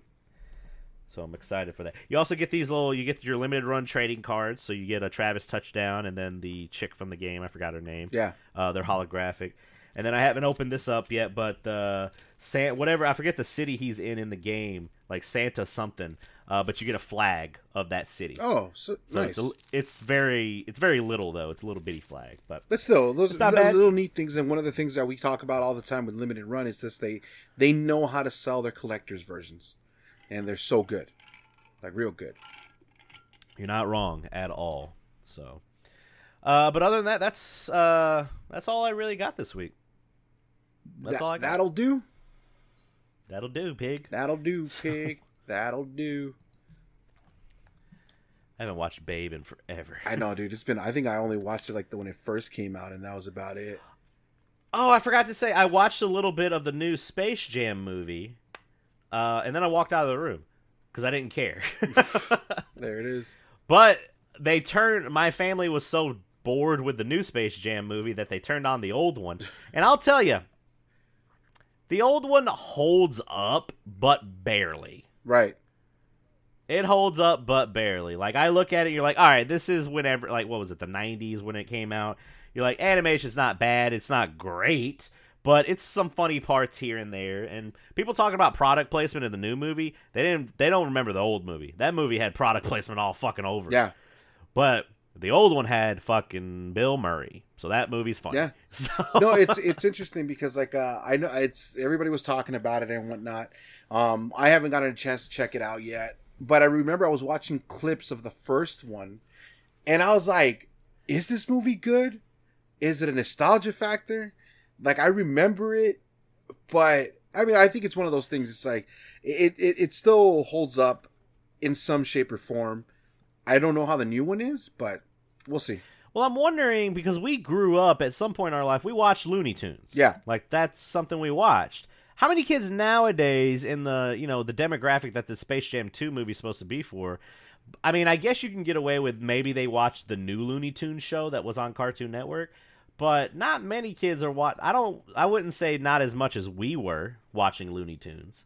Yeah, So like, who fuck? Like, I don't even know if kids actually even fucking care about it. Like, the reason they're going to see it is because LeBron James is in it. Which my cousin or my wife's cousin brought up a good uh, point. I don't know if in the original Space Jam if that was actually Michael Jordan's kids in that movie. I don't think so. But it, it for sure was not Mar- uh, LeBron James' kids in that new movie. Oh, there you go. Yeah, I don't think it was his actual kids either on it, but uh I mean, well, I don't know. I don't care enough to look it up. yeah, same, same.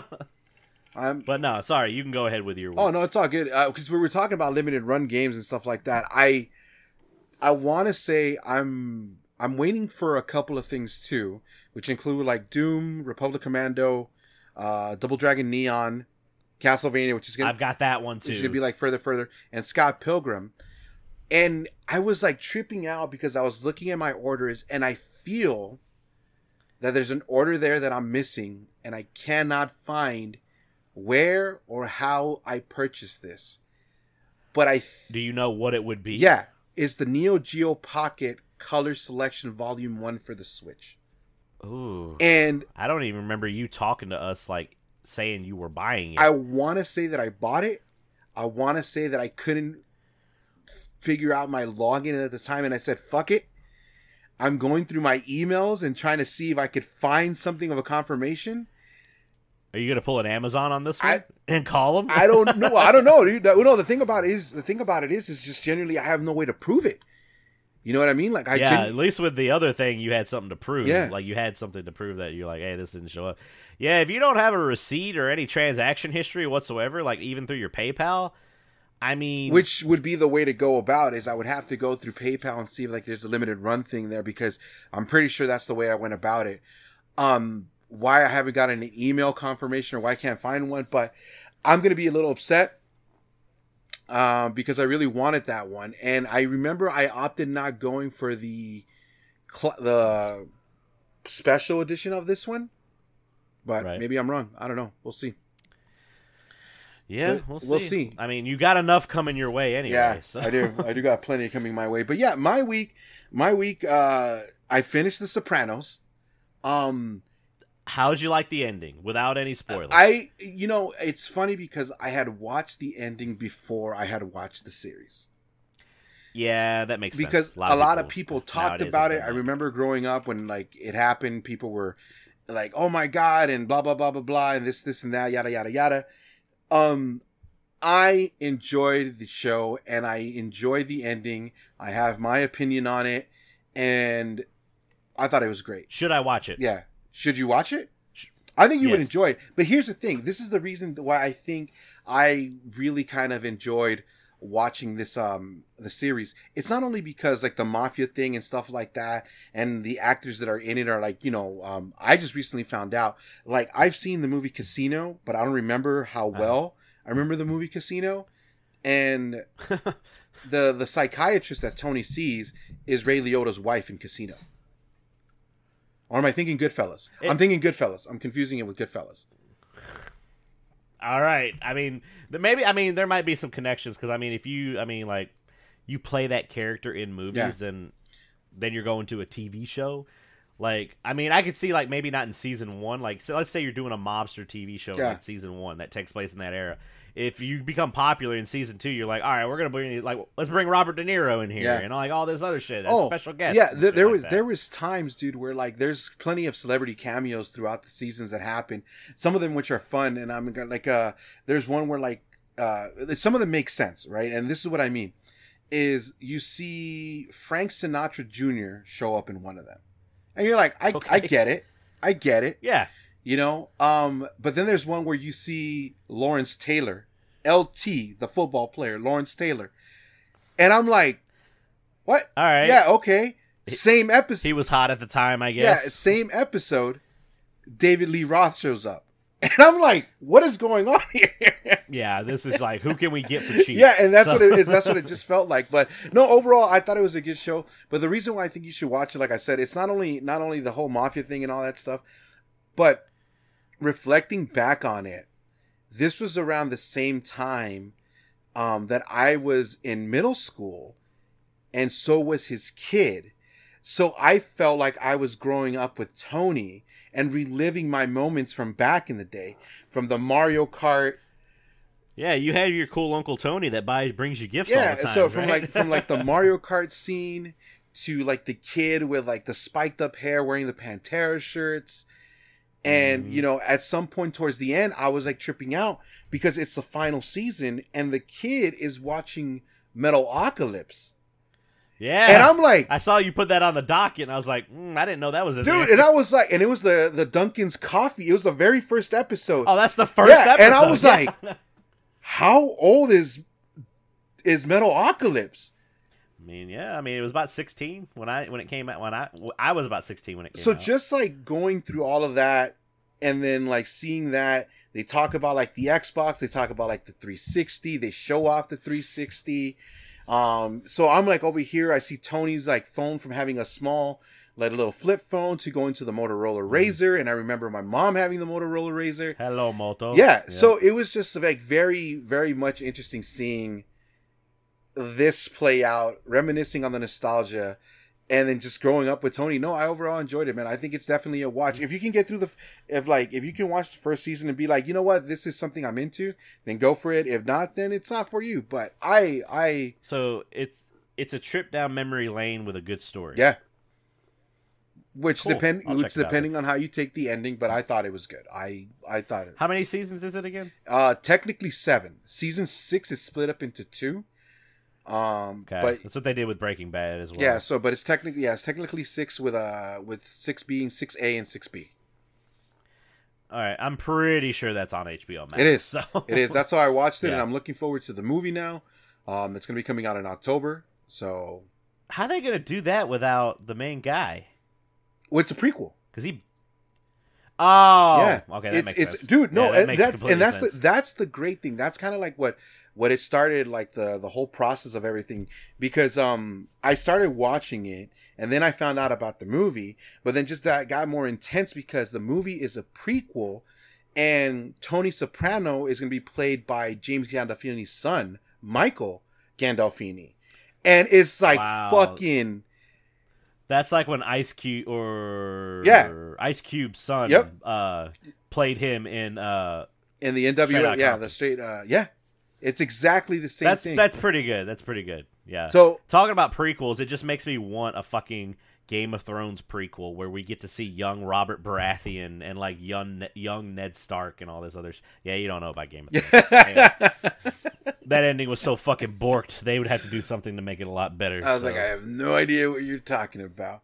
But yeah, no, it's Yeah, it's, it's just if you watch the trailer for the uh, uh, Many Saints of Newark, um, which is a Tony, which is a soprano a soprano film or soprano story is what they're calling it, and you see uh, Michael Gandolfini in there, and I'm like, the first thing in that trailer is you hear Tony Soprano's voice, like talking about the past, and then they show his son portraying a young Tony Soprano, and you're like, holy shit.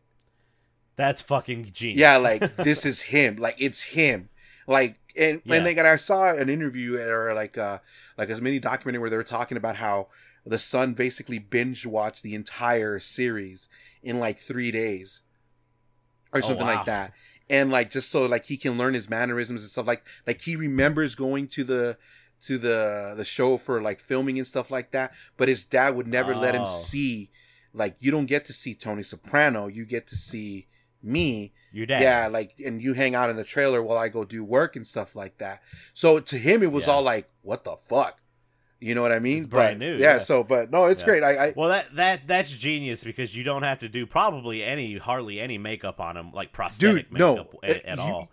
the smile, the the mannerisms, like you see it and you're like, yeah, like it's him. I'm reminded. I'm reminded of the movie Looper. Did you ever watch that? That's the one with uh Bruce Willis and um It's got Bruce Willis and uh, God damn it, he was big for a long time. He was from Third Rock from the yeah, Sun. Robin in the Dark Knight.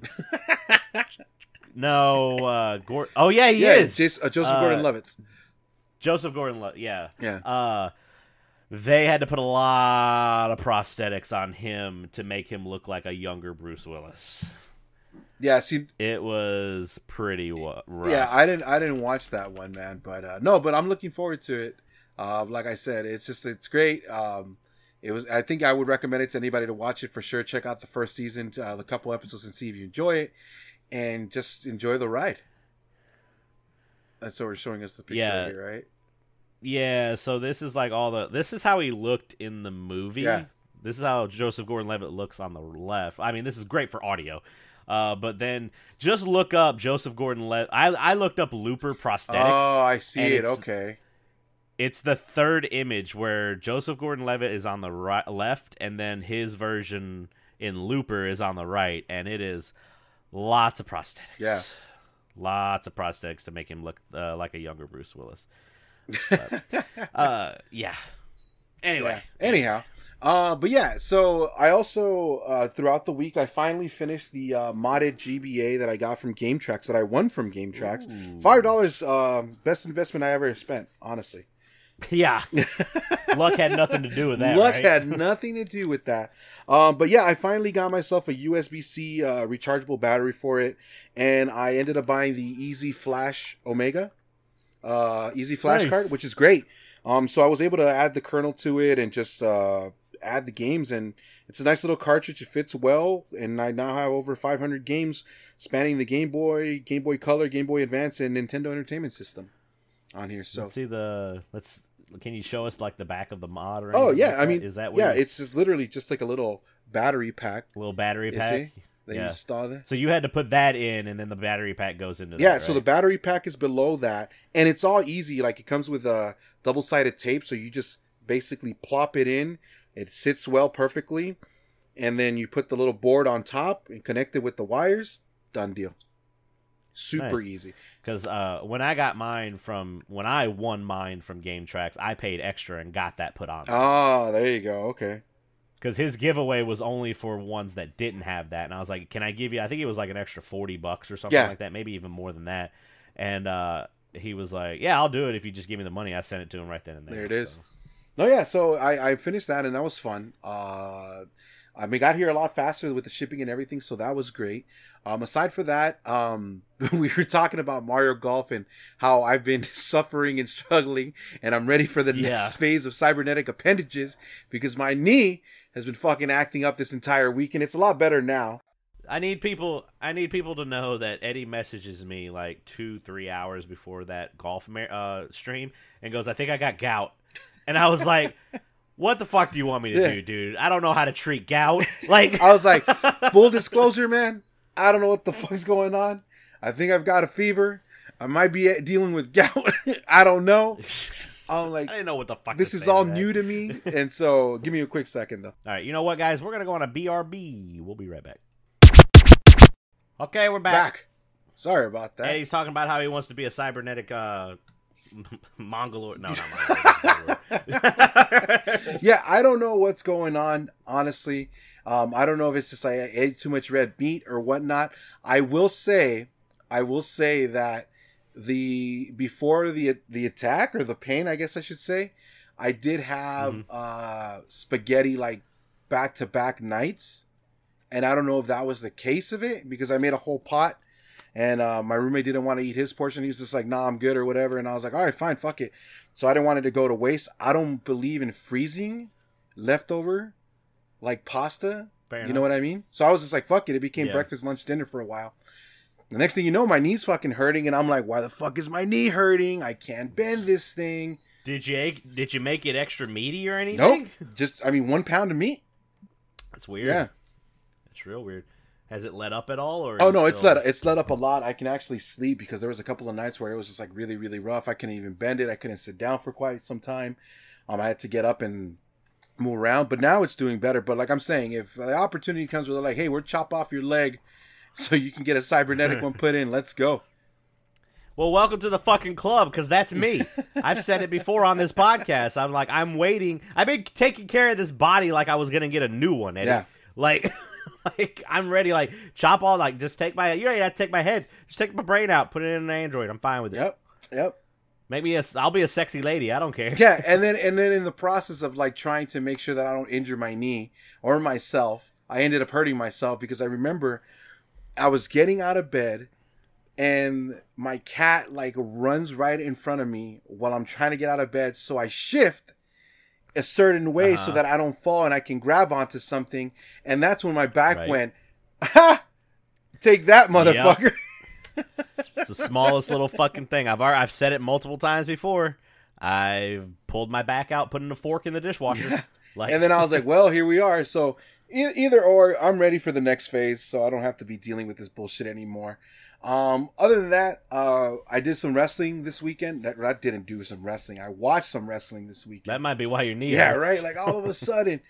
Uh, yeah, no, I watched some wrestling this weekend. Um, there's a lot going on. Impact had their Slammiversary, um, and WWE had their first full pay per view, um, full house capacity pay per view um, which is going on in Dallas, which was interesting, um, which was fun. Honestly, I wasn't planning on watching either one of them, and in the end, we ended up uh, watching both. Um, one we hosted on Discord, the other one I just kind of watched on my own. Um, biggest things that came out of there are uh, spoilers for anybody who hasn't watched them. Um, Jay White, and we talked about this before. Jay White from New Japan Bullet Club showed up and confronted Kenny Omega.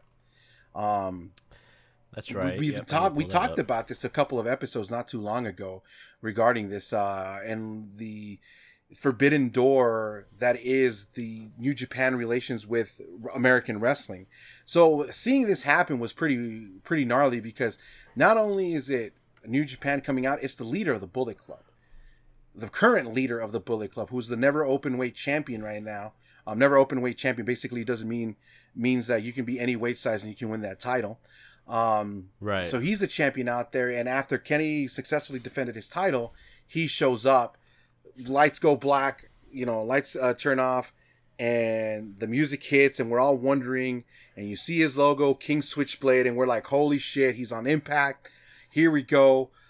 And it's just a, it's just, just been a good time for wrestling overall, seeing all of this happen. So we had that going on, um, and they're all sharing the same circle or the same uh, ring, I should say. Yeah. How long do you how long do you think this has been building up to? Well, this? it's do you think this just it's what it's what we say all the time. Like it's or what I, it's what I say all the time about this kind of current wrestling. I feel this story has been brewing for at least two years. Because I, I mean, if anyone that's getting upset at what we're saying, let's be honest. Wrestling is all about the storyline and building shit up. If you do it right, wrestling as uh, what was the Max Landis video? It's called "Wrestling Isn't Wrestling."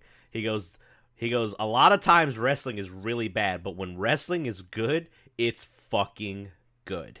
Like, yeah, no, one hundred percent, and that's what it really comes down to is that like the storyline that this has been building up has been long term, and it's different to what WWE has been doing and why it's gotten really stale is that WWE treats their product as every new episode is a new story.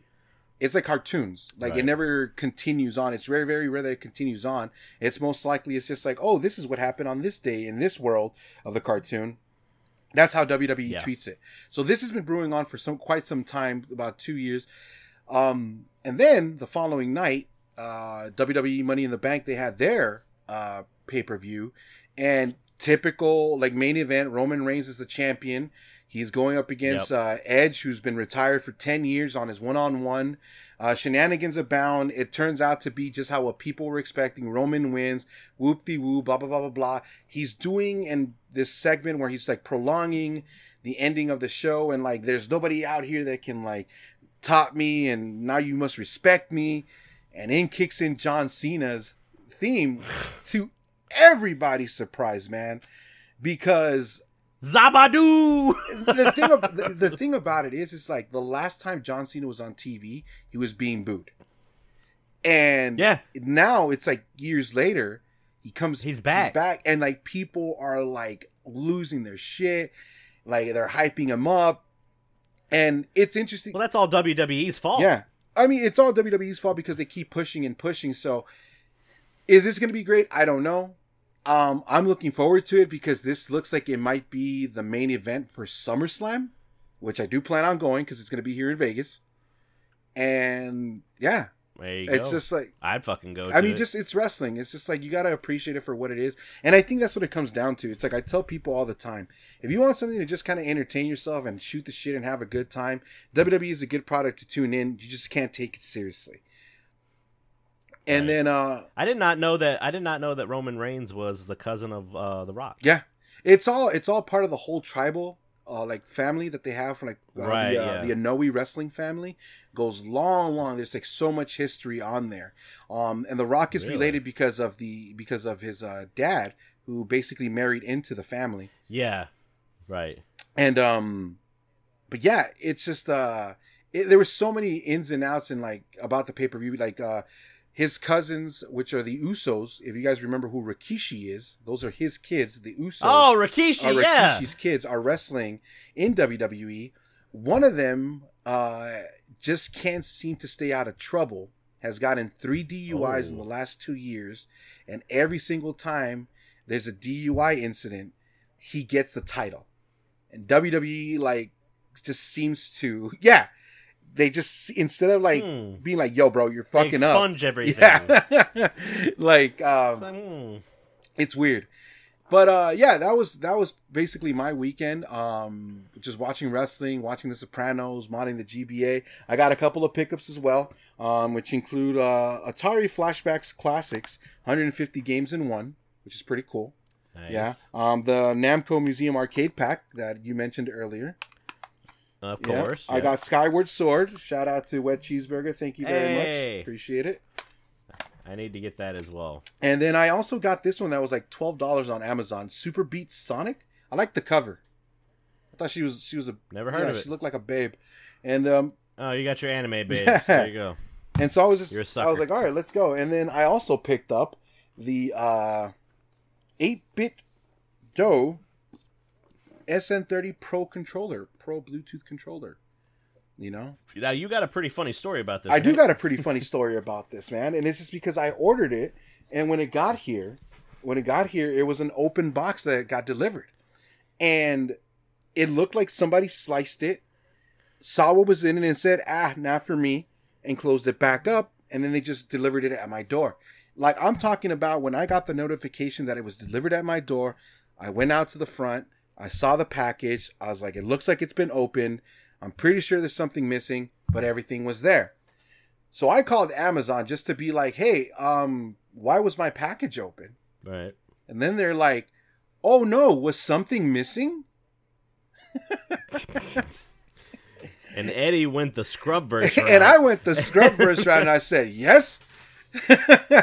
I'm like missing the controller that was supposed to be a part of this, yeah. and so, and I kind of feel like this is the equivalent of people that like rob the bank and then post it on Facebook. Nobody listens to us. It's Right. fine. it's also Amazon. They don't give a yeah, fuck. and so, um, yeah, they sent me another one, so now I have two, and one will be sent to you, uh, Tornado, very soon, hopefully.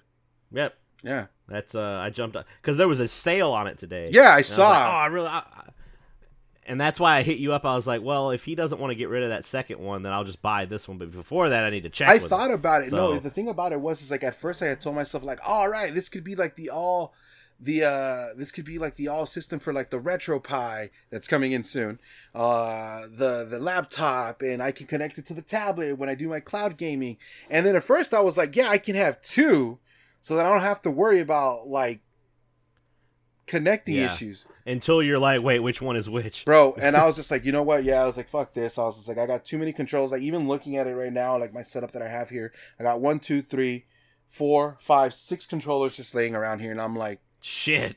i'm like i don't i don't need Yeah. I, that i don't need that noise I mean, I've been using a, a wired my my PC when I built it. I didn't build it to have like any a Bluetooth reader inside of it.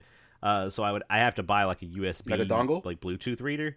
Uh, not even a dongle. You just buy a USB little like thing that you can plug into the USB port, and then your PC has Bluetooth capabilities.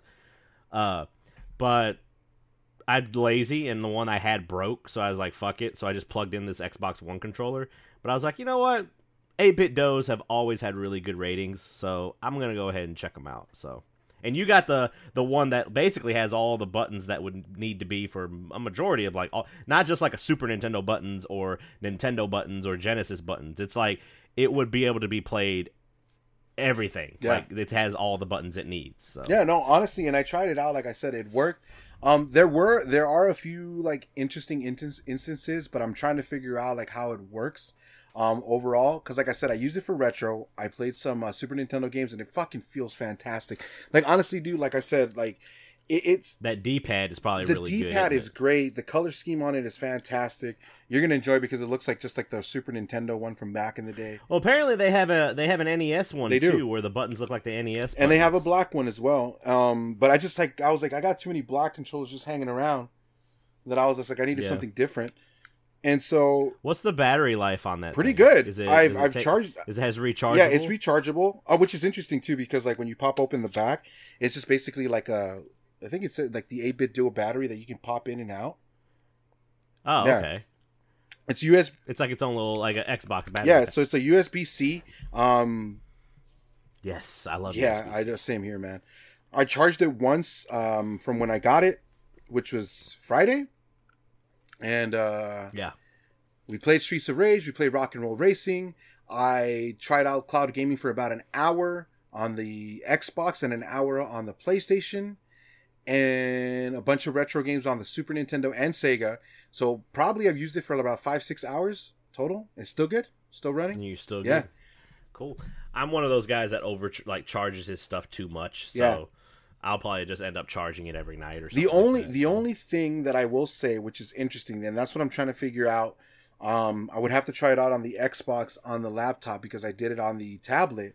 Um, the back button, like if you look at it right here for the listeners Yeah. out there, it's got the start and select button, which would be your start and select, and then your home Yeah, button, which would be yeah. your guide button, and then there's another button right here, which would be the back button. The back button That's next to the next next to the left con- uh, control stick. Right. I was playing Grand Theft Auto. In Grand Theft Auto, when you hold it, it brings down a little menu that you can customize your character while you're roaming around the city. Okay. When I was holding it here, all it did was record a video. So I don't know if that's something that I need to tweak on my end or on the settings. It might be. But overall, like I said, it worked well. Um, with the PS5. One more Oh, question. ahead. Does it have a receiver that comes with it, or is it just strictly works off of Strictly Bluetooth? off of Bluetooth.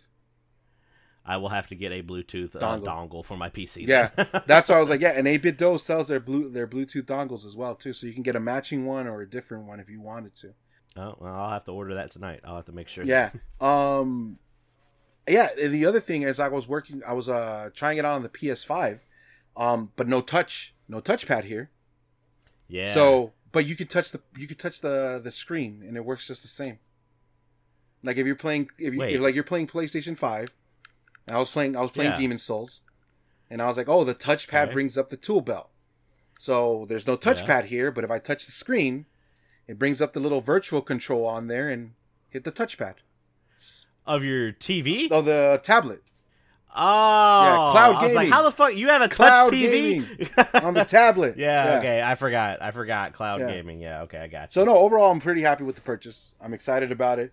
Um, this is the Cool. first one. It's not the second one. They have a second one that has the little triggers at the side and more rumble features and all that Mhm. jazz. But I'm I'm good with this one. I'm good. Yeah. Cool. I'm excited for it too. Yeah, but that was my week. And that was my that was it. Awesome. Uh, then we're gonna get right into the questions. Uh, if you Eddie, where can people go if they want to ask us questions? They can join the fucking Discord. Yep, they can do that right there. If you're in the chat, you can join our Discord that way. If you listen to our podcast, uh, you can go check us out over on twitch.tv. Uh, we have a link to our Discord there on our channel. It's Scrubverse Podcast over on Twitch. Uh, or you can email to, uh, scrubverspodcast at gmail.com. Or if you're in the chat right now, you can add us. Make sure to add us and we can see your question. But we're going to read the ones from the Discord right now. We have five coming in from Scotty Mo for Oh, show. Scotty. Uh, the first one he s- asked, he goes, "Who brought the Dalmatians?" I don't know what the fuck he means with this question. Who brought the Dalmatians? Cruella de Vil. That's what I'm gonna say. I don't know. Yeah, I guess. I don't know what "Who brought the Dalmatians" means. So anyway, fuck that question. Uh, what video game? What video game did not need cutscenes? I'm trying to think of something that maybe didn't need cutscenes. What didn't need cutscenes? I mean, shit. That Uh, what was what's the PS2 games? It's not Xeno Xenogears or there was like two or three games on the PS2, uh, Xenosaga maybe Uh-huh. that was like goddamn like a fucking movie and you didn't play the game. Oh oh, wasn't that originally uh Guns of the Patriot um, too? Guns Like, of the Patriots four, of Metal Gear Solid. Guns of the Patriots yeah, four. Metal Gear Solid. Yeah. no, like I heard those cutscenes could like the cutscenes are like granted there that's a lot of lore. Yeah, So like I don't know about Xenosaga or whatever the fuck it was, but maybe you could have cut back. It did. It did not No. need cutscenes, but it probably could have cut back. I got it. some. You know what video game didn't need Okay. cutscenes? Fucking Okay. Bubsy, 3D. Bubsy 3D had cutscenes. Yeah, most of the money was put into those cutscenes. Did not need those cutscenes at all. So that's my answer. I'm. I'm trying to think of a game that I play. I don't know. I play only good games. So There you go. Uh, that's a fucking lie. I don't play only good games. Uh, now I'll go with Bubsy as well because I cannot think of one right now. Uh, Scotty's third question says, "Any campy games you love or just enjoy because they are so bad?" I've got some on like the. I like. uh I mean, I like Buck Bumble. I don't know if it's necessarily bad. Yeah. I think the controls are actually pretty good in it. Uh, I like Buck Bumble. Uh, something that's bad that I like. People are always telling me that Snowboard Kids 2 is bad, but it's not actually bad. so people are just assholes. Uh, I don't know. It's just those. I can't think of one like like the name of it, but it's usually those games that they're so bad that you have a good time with them because you're playing them with friends. You know what I'm saying? I'm trying to figure. I'm. I mean, yeah, that could be a, a good option and good reasoning. But I'm trying to figure out a game that was just like, God, this is bad, but I'm here enjoying it. Like, and that's campy. or just a game that like maybe people don't like but you enjoy or something like that. I don't know. Now that's that that's what I will say is if a game is bad. Oh, I mean you can take that for like Sonic Shuffle. Sonic Shuffle is act- is legitimately a bad. Uh, the Mario Party games too, especially the early Yeah. ones, they're legitimately bad games. Like they're not super great, but they're fun to fuck with other people when you play. like with you- friends you and play stuff like four that, people yeah. Because you're playing with friends. Like we, you know firsthand, like the first two Mario Party games w- that we've done. Sonic Shuffle's the same way. It's not a great game, but for some reason you have a fucking good time when you're playing it because it's so Yeah. bad. So I don't know. A lot of you get a lot of like Nintendo games too. Like you're just like this is garbage, but for some reason I'm having fun with it. So Yeah, I'm. I'm trying to think of something off the top of my head that I'm just like it's a guilty pleasure or something like that. But most of them, I, I can't even say. Like I, I think Game Boy Advance. I'm thinking Game Boy Advance right now because of the just recent mod, and I'm like, oh, Final Fight. But like Final Fight is a good game. It's not a bad game. It's a great game. And I'm like, yeah. so I don't think I have one. I don't like these That questions. I guess that. you- uh, Scotty's next question says, "Money is no limit. What is your ultimate custom stick or controller?" Uh, if money is no option, I want that fucking big ass. Have you ever seen this? It's for one of the not Mech Warrior, but it's for one of those games that's like Yeah. that. It's this fucking huge ass control panel exactly and all what you're this shit. talking about. Yeah. What? It's not Metal Wolf Chaos either. But what is that fucking controller? But that's uh, I would want something of that caliber. It's like a tank controller, yeah. Uh, it's something of that color, uh, caliber, but I would want like a fucking uh, cup holder with it or something like that. Uh, let's see, tank controller. I'm gonna look this up while you tell us a little bit about yours. Um, geez, what kind of controller would I have? I don't know. I, I've always been, I've always enjoyed the uh the setups like the the driving rigs. Uh, shout out to I am Han Yolo. Oh, yeah. he just got himself a nice little custom uh, racing chair and the driving steer steering wheel with shifter and all that stuff. Um, I've always enjoyed those. I've seen those are pretty cool, and also like the big rig ones that we were talking about. So if I could set up something where like it's either the driving one or like something for Ace Combat Zero, where it's like the actual like you're driving the pilot, like you know the jet, that would be pretty wild. Oh, what you need to do is uh, I don't know if you've ever been to a round one, but when we went out to California, we went to one and they had Steel Battalion. That's what it is, the Steel Battalion controller. uh, uh, but if you go out to round one, they have a game. Uh, it's like a Gundam game where you get into the cockpit and all, even the door that you just came in Yeah. on, it's all TV panels for the video game. And it was legitimately the first game where I almost thought I was going to throw up. It's funny that you bring that up because when I when round one first opened up here in Vegas, I was super excited because I was like, "Oh, Japanese arcade systems, the Gundam uh, machine, let's go!" And they had about only six, no, eight, because it was evened out. Uh, Japanese arcades like put in a corner, all Street Fighter, like nothing different, Uh, and yeah. they had no Gundam Yeah. machine. That sucks. we also they also had the gun. They had the game where it was like you were piloting a like a mech, but you had two guns, and you could do like put the guns get together and do like this big Nice. fucking move and all this other shit. No, this is the Steel Battalion controller. It has fucking pedals with it. It has like control gauges. It has two joysticks and all that shit. Yeah, like we could soup this baby up. Uh, also, I mean, if I could just build a arcade, like kind of like the racing rig, like you said, but I would want it to be like a zero G one, to, so I could play F Zero G AX, like Yeah. the arcade game. So it'd be something like that. Or other than that, I just spend like something on a solid gold fight stick. So there we go. There it is. uh, yeah, Steel Battalion's fucking. I've never played the game, but the controller is fucking bonkers, and I love it. Uh, let's see what else Scotty's got. Uh, what video game energy drink needs to exist? I mean, shit, like all the big ones are like exist already. Like, oh, I need the Sonic Speed drink or like the T Virus energy drink. Like those exist. I don't know. I I'm I'm still trying to figure out this. I'm not a real gamer, guys. I hate PCs. I hate G Fuel. like I don't. Fake gamer girl.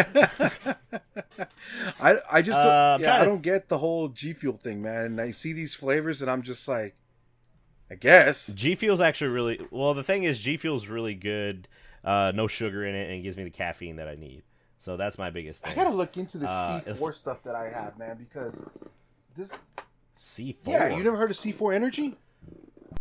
I think maybe. I don't know. Uh, well, s- uh, energy drinks that need to exist. I don't know. You can do. Uh, you can do. I don't know. Maybe there's like a Nuka-Cola. Oh, I've seen that. Yeah, Yeah. C4 Sport. Yeah, I've seen. Is that like a pre-workout or is that like an energy? It's a pre-workout explosive energy and performance is what it's called. America's number one pre-workout brand, but I use it like for times when I'm like feeling sleepy or tired, and like, while I'm streaming or can- something, I'll dip it into my water, and then I'm just like, woo! I'm all jacked up. Yeah, because it's legal. It's legal meth. It's legal meth. Is Basically. what it is. Because because I took when I was uh, traveling for work. Uh, there was a guy that I worked with on my team, and he always went. He he was very like fit, and he would fast and only eat certain times of the day. And I was like, man, like when do you work out? He's like, I work out at like four thirty in the morning. And I was like, what the fuck? He's like, I go to bed at eight, son. Yeah. And I was like, what the fuck? He's like, come work out with me one morning. I was like, all right, I'll go work out with you one morning. And he gave me this. He gave me like a this little pat, like a scoop of this powder. He's like, put it in there, put this much water, and drink it before we get to the gym.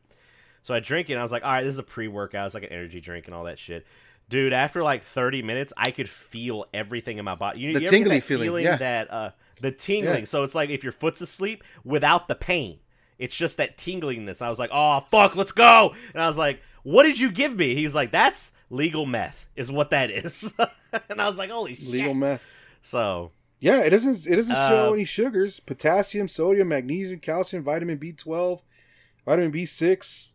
I mean, we have the the Mega Man like energy. We need wall chicken energy drink. That's we need a Castlevania The wall meat, energy drink is what we need. Wall wall chicken. Yeah. It has to be. It has to be called wall chicken. but it's not chicken. Wall chicken smoothie. That's the interesting. See, that's the first misconception that a lot of people have. If you look at the first Castlevania manual, it's a pork chop. It's wall chicken. Pork chop. It's wall meat, man. I'm telling you. That is not. No, I play Castlevania one all the time. That is a fucking chicken. It's a roasted chicken. No, it's a pork chop. no, it's Well, the not. bigger, That's not the what a bigger pork chop- one.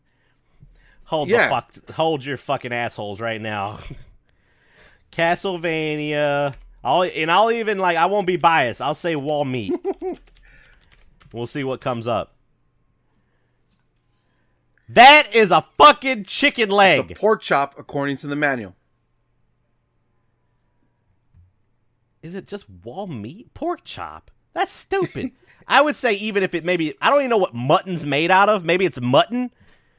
Mutton is beef or lamb. What was? Is I don't know what the it's wall chicken. Fuck y'all. That's what it is. you, man. It's a pork chop. Wall chicken. Wall chicken versus wall pork. Wall meat. Uh what the fuck were we talking about? All right, give me wall meat, wall meat energy drink. There you go. I don't know. Have they have Uh, they come out with a uh, a Metal Gear one? Nano machines, like that's a perfect energy drink right there. Nano. J- look, basically, we're trying to figure out drink. I mean, they even have like a mega potion energy Yeah, drink with G elixirs Fuel and all that from shit, Monster yeah. Hunter. Yeah, yeah. So, uh, there's got to be like a Phoenix Down or something like that. Something called a Phoenix Down. Maybe Final Fantasy or I'm trying to think of other Sonic related ones. I mean, Sonic ones already exist and shit. So, but uh, what else we got? Oh, Connor decided to do five questions as and well. I'm and I'm So reading one of his do- questions. Question number seven is technically can be a spoiler for anybody who hasn't watched the movie. Because I'm reading it right now and I'm right. like, well, fuck. All right, then we'll uh we'll hold we'll, we'll hold off on that one then. So, uh, number six, or, he says number six. This is his first question: Is do we need more curry flavors based on Sonic friends? Absolutely fucking not. You know about the Sonic Yeah, curry, I right? remember reading about it and just kind of eh. I'm Diego from Megavisions. He's one of our subject matter experts and our news writers in there. He fucking bought it and ate it. He's the only one on Megavisions that ate that shit, and his name, like you know how you can have like a subtitle underneath your name in Discord.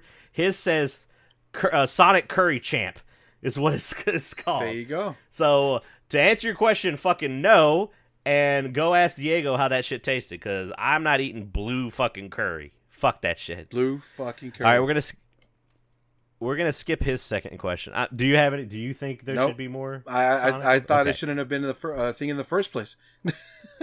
I mean, you could do a Knuckles one. Okay, the most logical ones would be a Tails or a Knuckles. Well, see, one, but see, but you're opening up. You're opening, like a butter you're chicken. opening up to things that we don't want. It's already blue curry, red curry for Knuckles. If it tastes orange good. curry is the only one that's going to look normal, and then you're going to have to create a black one for Shadow, and it's probably going to be squidding. Well, I've had squid. It's not bad. I'm not saying It it's bad, taste it don't but it's not needed. well, a lot of things aren't needed in the world, Eddie. Look at all that. Look at that stack of fucking Switch games next to you. That's not needed. Hey, hey, hey. you're right. don't call me don't call you out uh, all right well uh, we're gonna skip that second question because it has a potential spoiler in it uh, who do you think makes lebron a coward deep down to his wait what do you think makes lebron a coward deep down to his core based on his refusal to you i don't know all right that's a spoiler one too i don't these are two space jam 2 Yeah, that's what I'm saying. I'm like, I uh, don't understand where this is coming from. like, All right, we'll cut those two questions. His other ones I think are fine though. Uh, his third question is favorite music tracks from video games that you think people need to know about. Ooh, I mean, uh, people didn't know about Streets of Rage 4 soundtrack. That soundtrack's phenomenal. no, people, but see, people, everybody knows the Streets of Rage 4 right now because it's the new thing. Like, even if you didn't, Double Dragon Neon. who? Double Dragon Neon would be a good one. Double. Double Dragon Neon. Would be a Uh, Scott Pilgrim. one. Scott Pilgrim would be a good one too. Uh, let's think of like old retro. I mean, everyone knows about Super Mario RPG There was and like one. Earthbound and all that there shit. was one where um, God damn it, what was it called? What was that game called? Where I just found out that uh, uh, I'm blanking out super hard right now. It's like a, a hack and slash indie game, and they used actual um music from an Last artist. What the hell was he called? And it's the soundtrack is just amazing. I'm drawing a blank here, but continue on with yours while I find this. Uh, Uh, here, what we'll do is we'll go into my video, what all video game OSTs I ha- have. Uh, more people need to listen. Uh, people know about. Oh, Donkey Kong Country 2. The soundtrack's phenomenal. Every song in that game is good. F Zero music, uh, maybe not F Zero on Super Nintendo, but like F Zero X and F Zero GX. That music's really good. Uh, everyone likes Jet Set Radio. They know about Jet Set Radio. Legend of Dragoon music's really good. oh, Legend of Dragon. We can't go an episode. Fuck that. With Pa- Panzer Paladin. Panzer Paladin, the the indie game that came out last year, that uh, soundtrack is amazing, and you should go listen to the it. The game It's very, is very called Furi, and the soundtrack was created, or they use, uh, or, or original music was made by Carpenter Brut. Oh yeah, Carpenter. I know Carpenter Brut. Yeah, that's so. The game is called Furi. Furi. Yeah, F U R I. video game. He also did music for a movie called like Blood Machine and all this other stuff. Jet Grind Radio is a really good one from that's coming from chat. Uh, yeah, okay, here we go. Fury. That makes sense. That's good F music. F U R I. Uh, oh, is it. F U R I? That's a different game. Oh yeah, that's a different. That's a di- totally Mm-hmm. different game. Oh, oh yeah, this I do remember this Mm-hmm. game now. I didn't know he worked Yep. on this. It's a great indie hack and slash. A- I just came across it not too long ago. I was watching. Uh, shout out to Super Pretzel Punch, Super Pretzel Punch, and um, I heard the music and I was like, dude, this sounds like Carpenter Brut. And someone in chat was like, sure is. sure is. Yeah, that's uh I'm gonna have to check that out. I like that. Uh Scourgebringer soundtrack is really good too. That's an indie uh kind of like it's like Celeste but with hack and slashing Nice. as well. Okay. And uh that soundtrack's really fucking good. I'm trying So to think of what other games that I have that are like, oh man, these fucking. The sound is just amazing. And then the Sonic R the Sonic R soundtrack. Everyone should go the check that out. Sonic R one. It's good, man. It's uh it's a it's a soundtrack that I only liked one song in the beginning, but it slowly started growing on me. Like I like all the songs. There you now. go. Fuck yeah, that's what's up. Uh, let's see. His last question is: Since the Steam Deck is basically the Switch Pro at this point, what games previously stuck on desktop, lap slash laptop slash non mobile console do you want to try out on it? Uh, I mean, I want to try out. I want. I really want to try out the high end. Like, I want to try out Doom Eternal on it because I want to test it and all that Yeah. stuff. And I mean, of course, the porn games. I just want to be like, "Hey, I'm playing a porn game. go. Fuck y'all!" Like, I think I think Uh, if, you know I- what though, if anything, that would be my answer for that too. Is like the adult only games on Steam that I'm like, fuck, I wish I could play this on the Switch. Yeah, I need to go to the bathroom. just like, uh, no. The one thing I forgot I was talking about it was one of the reasons that I even like thought the Steam Deck was going to be very interesting was uh, Final Fantasy 14. Oh yeah, It is going to be very interesting to see Final Fantasy 14 on. I mean, someone's like, you can play it on a laptop. It's mobile, you dumb fuck. And I'm like, not like this. Like that game. So for people that don't know, Final Fantasy 14 is super optimized for a controller. yeah. Some people play it strict like they plug a controller into their PC to play it. Like they love it that much. It's very good. Uh, I'm very excited to see how the uh, Final Fantasy 14 is going to play on that because it can, you can launch it through the Steam through the Steam app and play Yeah. it. So I mean, you can literally put any game in your Steam library and then launch As it long as yeah, as long as it's not a Nintendo, Sony, or Microsoft exclusive, then you're fine. You're gonna have multiple games on there, um, and that's the beauty of it. You know what I mean? Yeah. So, That's what I'm super excited for. So, and then Scott, and then Eddie says all the porn games. yeah. And then the last thing that we're gonna pull up here is uh, a little addendum to Scotty's. He says bonus Steam Deck Y2K editions by a fan. Uh, what he shows here is a tweet Uh, does all tech need to ba- uh, go back to the transparent candy shells? So someone has mocked up some Steam Deck Y2K editions, which makes them have like a transparent like N64 shell and stuff like that. Uh, I totally fucking buy these. Like, give me these. I would buy that or that pink orange one, or not pink orange, but the pink uh, like purplish looking one. In a It's like the. Game Boy Advances ones, like when they came out with like the purple one, the ice one, the blue Yeah. one, and not the Dr- the Dreamcast controllers. Yeah. those two, or the Nintendo 64 systems as well.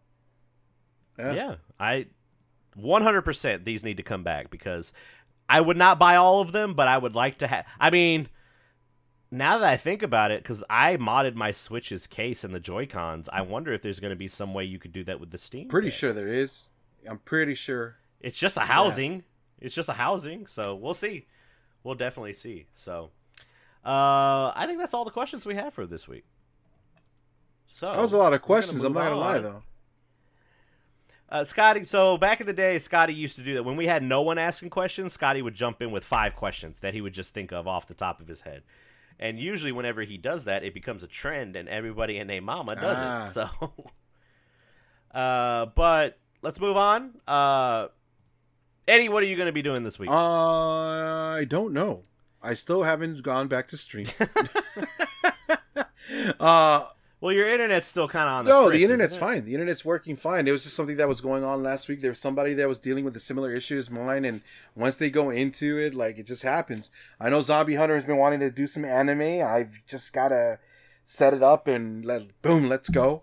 Um, Now, let me ask you. I have to ask you, Eddie. Are you experiencing some burnout right now? in regarding what? There's a lot of burnout going. In There's a lot what? of burnout going on.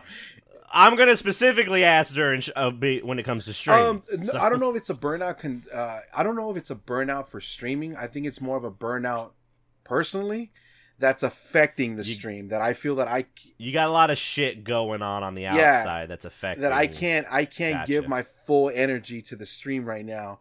Um, and even little things like this has just been kind of like uh rough. And what you've seen, like when I would talk about like, dude, like every time every time we've done something, I'd be like, hey man, like I'm just this is what's going on right now. Just FYI, I have to Yeah. dip early. I'm dying. you know, rich man's disease or gout or whatever the hell. It is. I never I- heard the gout called rich man Yeah, disease until neither have today. I. So Um, but yeah, no, no, it's just uh, I, I'd like to like at least do that. Other than that, I've been working on some new um, um merchandising stuff. Um, and setting up that new store. I'm finally moving away from Teesprings. I'm going to set everything up through uh, um, through Stream Elements. Um, as I've gotten a couple of shirts from them, and including this one that I'm wearing right now. Uh, shout out to Game Tracks. Um, Yep. and I like how they feel. I like how they're very comfortable. So I'm interested. I'm, i I need to check into those then. then. Yeah, like I bought this one and it's like kind of like stretch, not stretchy, but it's just it's good. It's good brand. It's a really really good brand. It's got it's got some good pull to it. Yeah. Um. So yeah, I've been working on that. Um. And I'm trying to think of what else. I will say I hope you're going to join us because we're doing Sonic and All Oh, yeah. and Transform. yeah. So I gotta I gotta get Yeah. that uh, down too. So actually, fuck, I gotta install that soon and then download and get all that done. But yeah, I'll be doing that. Um, Friday actually, I might have Awesome. another collab with a friend too. Um, WT, WTF, Nice. it's Ed. He's been doing these digital graphic novels and has been having guests pop onto the stream and basically just uh, doing voices for the characters and having a blast and just shooting the shit. So Uh-oh. I'll probably Someone's becoming a voice Yeah. actor. just uh, having fun. You know what I mean? But like, yeah, that's pretty much all I'll be doing. Yeah. I want to start Skyward Sword as it's the only Zelda game that I haven't played on console. Um, I've never played it before. I need to pick it up and I'd like to play it. I'm not going to play that on stream though. I think same I'm gonna play it thing. off stream. I've been. Uh, uh, that's what I've been telling myself that I've been. I need to be. I need to be doing a lot of shit, guys. I apologize to anybody out there who has been looking forward to my streams. I've gotten Eh. messages and I and I appreciate you guys. Thank you for reaching out. It's definitely an all me thing right now that I'm trying to work on. Scrubverse is going insane right now. I'm surprised we're ever even able to get a podcast Yeah. going. So, But uh, I'll be I'll be coming back hopefully soon. what about you? What do you got going on?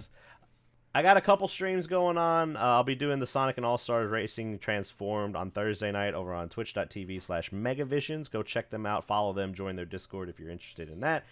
Uh, I've decided that Mondays and Tuesday nights are going to be my off nights, regardless of anything. I mean, besides if we have to do like a podcast or something like that, but I need some nights off.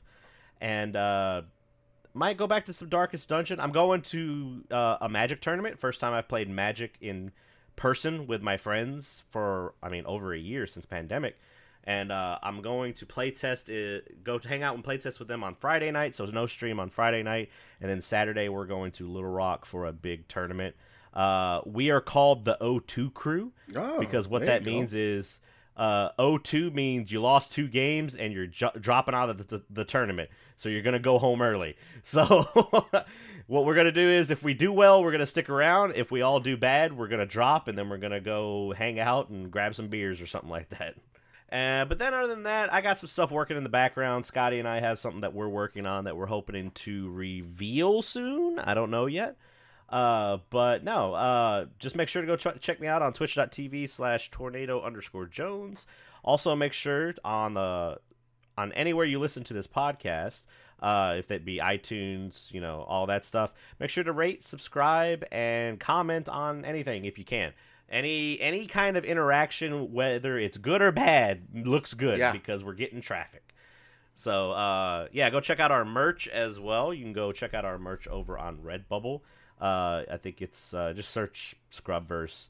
I need to. I haven't checked our merch in a while because we had some people stealing our design and putting it up on their channels Really? uh, in Redbubble. Oh yeah, I don't think I ever got that first one resolved, but I haven't checked our merch in a long time, so I need to go check that out. Uh, but no, that I think that's really gonna be it from us. Uh, so we're going to wish y'all a good week and enjoy this interview that we had with uh, Phenomenon. He's an awesome Twitch partner and took some time out of his busy schedule uh, to hang out with some dumbasses. So. Accurate. 100% accurate. So take care, everyone. We'll see y'all later.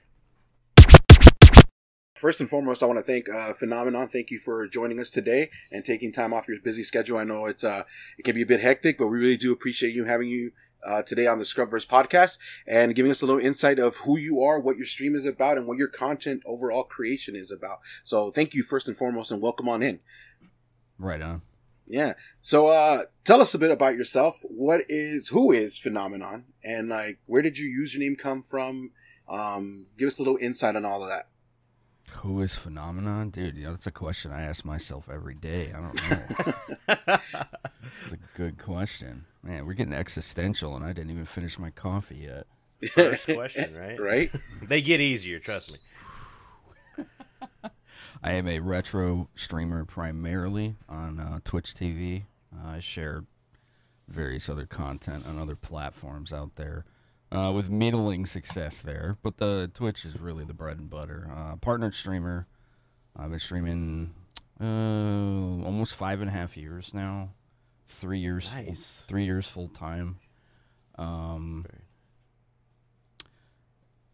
uh, I stream a lot of RPGs too. Like we're big on RPGs. That's a big thing I really like. So a lot of the time we end up doing retro RPGs. So it kind of combines it together. Uh, I also like D and D a lot. I uh, recently this year completed a 78 session long epic campaign that we streamed Wow. every Saturday. Damn. Yeah, that was uh, that was awesome. What a group!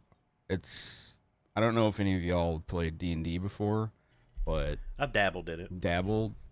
All right. Well, I think any adult can relate to this, but try getting four to six adults together in, in the same time every single week.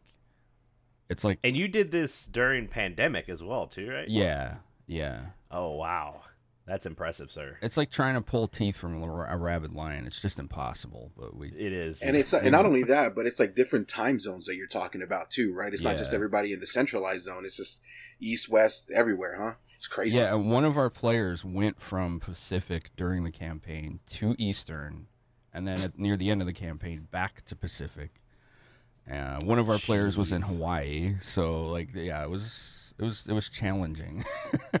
yeah, I think it's tough because Chris, Chris and Eddie and I, we're all three in different time zones, but Yeah. to do a D and D session like that, and I've been in, I've been in some D. The reason I don't play D and D, my imagination is really bad. Like I realize that video games uh, bring out a lot of my imagination, so I've never really had like a really, I guess you could say, positive D and D experience. But I respect it because I've seen a lot of cool stuff that you can do with D and D sessions. you would probably like the state of playing D and D online at this point because there is a staggering amount of visual aid out there now. Uh, the most recent one shot I did uh, a few weeks back, we used this new program called TaleSpire, and Okay. it's a fully three realized like 3D visual custom software that you basically create your maps on, and the players basically move their minis on this like fully 3D terrain with full camera control. So, oh wow. yeah, it's exceptionally impressive. So And for that's- people who you know struggle to have that picture painted for them in their mind, you have this peerless visual aid, so that they always feel like they're you know inside the game. And that's something that's Yeah. available through uh, Steam, right? Yeah, it's in early access right now on Steam. Nice. I'm definitely gonna check that out because that's one of the biggest problems. Is I'm just like when we were playing because I, I think I had an arc bo- an arc orc bard. And uh, I almost died because I fell in water because I had no swimming. and uh, at the end of the, the, the ordeal, like us crossing a bridge took us 30 minutes. And my DM, who was my best buddy at the time, he just looks at us and goes, That wasn't your encounter, but it became your encounter. So, but no, having that I feel like would definitely help me because just having that visual, like you said, that, that sounds really cool. I'm going to look into that. Yeah, um, if you look in um, my collections on my Twitch channel, there should be one of uh, D and D one shots. It should be the most recent one. Uh, I believe it was called a Wild Sheep Chase. The DM was Okay. the DM was Madame Gandalf. I was one of the players. Uh, I do I, I like this is how I like to do one shots. I find a DM to run a one shot. Okay. I'm one of the players, and I invite two people, and I ask the DM to invite two people because I like the whole idea of getting like different communities together in one place. Right. Uh, met a lot of cool people doing it this way. Um, one of these days, I want to get like a sanctuary team, Twitch team sanctuary, only one shot of D and D if possible. That's gonna be hard to do though. Yeah, I remember you had uh, you've had a couple of people from the Sanctuary team already because I watched the D and D session that you had with Ash said hi, and then this latest one, the Wild Sheep Chase. That was the one, right? With uh, Mhm. Tragic on Twitch. Yeah, And Legion Tragic Arcade? uh, yeah, yeah, I had them two on. That one I wanted to do like the the sanctuary only, but we just couldn't get enough people for it. But I wasn't gonna tell Tragic and Legion, oh, since it's not sanctuary only, you can't do it anymore. That would have been shitty. Yeah, so right. I was like, no, no, we're still playing. This is gonna be great. You ain't going nowhere. There you go. You're working tonight. Let's do it. So, Now you've been streaming for you said about five and a half years, uh, and I know you're part of Team Sanctuary, but you're involved in other teams as well. How many uh, teams are you a part of? Honestly, I only am in two Twitch teams, and they both Oh. happened like within this couple days of each other. Um, Nice. So when Ash made Sanctuary, she invited me, and not too long after, Mr. R Knight uh, invited me to Casters of the Round. Ah, there you go. nice. Yeah. Yeah, Yeah, because you always hear about these teams and stuff. Like I just recently Mm. found out that like, you can have up to like twenty teams apparently. Mm-hmm. Yeah. and I was just like, I thought it was like sacred. I thought it was just like four and that's it. mm. Yeah. It's it's pretty open ended. Honestly, like the teams thing is pretty featureless. Twitch has basically ignored it for years, but you I've noticed that. you get what you get out of teams what you make of it um like if a team is just yo i want you on my team and that's it like okay cool we're affiliated but at the end of the day we don't really do anything so you Yeah. know a good That's twitch kind of team the problem I'm having. yeah a good twitch team really needs to have some kind of like clear mission statement direction strong leadership uh, community involvement for it to actually be more than just yo we're a bunch of names on a list together you know Yeah, that's true. It's about those collabs, man. That's like if uh if we were ever to get to a point where like Scrubverse, because that's one of the things. If Scrubverse were to get big enough to create their own team and everything, it would just be Team Scrubverse, and then we'd be like, hey, we're wanting to collab doing this. Who's up for that and all that stuff. That's that's really what it needs to be. Is keeping the collabs are what are really fun. Eddie and I have done lots of collabs with some other people, and it's just you get that you get that sometimes where people come into your chat you're like oh who's this new person you're like oh i'm about to tell you who this new person is and then they're just like i've never heard of this and that's the coolest part about it for me Yeah, definitely. I agree with that. I mean, it's interesting too because it's like, like uh, you said, Finn. It's about the clear mission statement too. And I know uh, Ash with Sanctuary has done a lot of uh, good charity events as well. Um, and you've been involved in a couple of those too, as well, right? Uh, Ash has done a charity event for, I believe it was called War Child, uh, to support children who are in war torn countries. Uh, I wasn't a part of that because I already had charity plans coming up. Ah, Um, so the whole thing with like charity streams is this is interesting. Um, the phrase "the charity starts at home," right? I would love to be a part of charity events all the time, but if I do that, I'm not gonna be able to do anything for myself, like eat. so I had to regretfully be like, "Yo, Ash, I can't do it right now. I got too much going on." She was cool about it. Yeah. Um, uh, but I did recently just do a charity event with Soft Giving, who brings handhelds, video games, computers, consoles to children who are stuck in like hospital care for a long term. Um, That's awesome. yeah, that was really good. We raised twenty eight hundred dollars that night. wow. So, yeah, it was pretty awesome. But I, I kind of am of the mindset I can only do like a couple a year because I have my favorite charity. It's a local no kill cat shelter. I started my own. It was uh, December 2019. One of my cats passed away of cancer, and I was like, "Yo, this is." You know, talk internal dialogue, talking to myself. This is too raw. I need to channel this somehow. So after a few weeks, what I did was uh, this charity stream called Purball's Pledge. His cat's name was Purball. I was like, all the money we raised this night, all uh, bits and tips, we're gonna go towards that cat shelter. And that first night, it was like 500 bucks we raised. It was really cool. So I was like, you know what? I, I liked it so much. I wanted to do it every year, so I did it last year as well in January. Um, we raised, shoot, what was it? I think it was like sixteen hundred dollars or something like that. Dang. Like we more Nice, than tripled man. the last time. Yeah, it was great.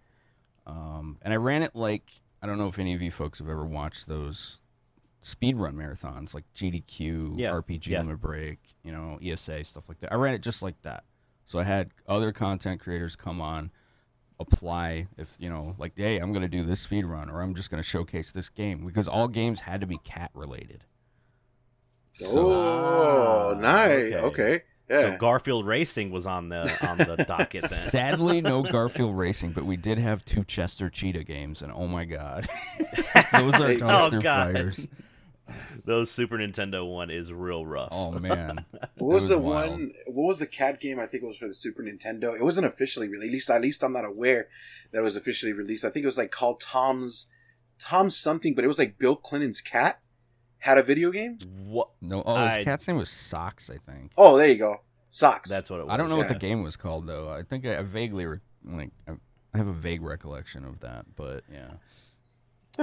I don't know. That sounds crazy, but no, I get where you're coming from with the charity stuff because uh, Chris and I and uh, Eddie's been helping with us as well too with some Megavision stuff. We work for a, ma- uh, Sega like retro inspired magazine called Megavisions, and uh, every year we do a 24 hour Dreamcast marathon where we just play Dreamcast games and raise money for children hospitals.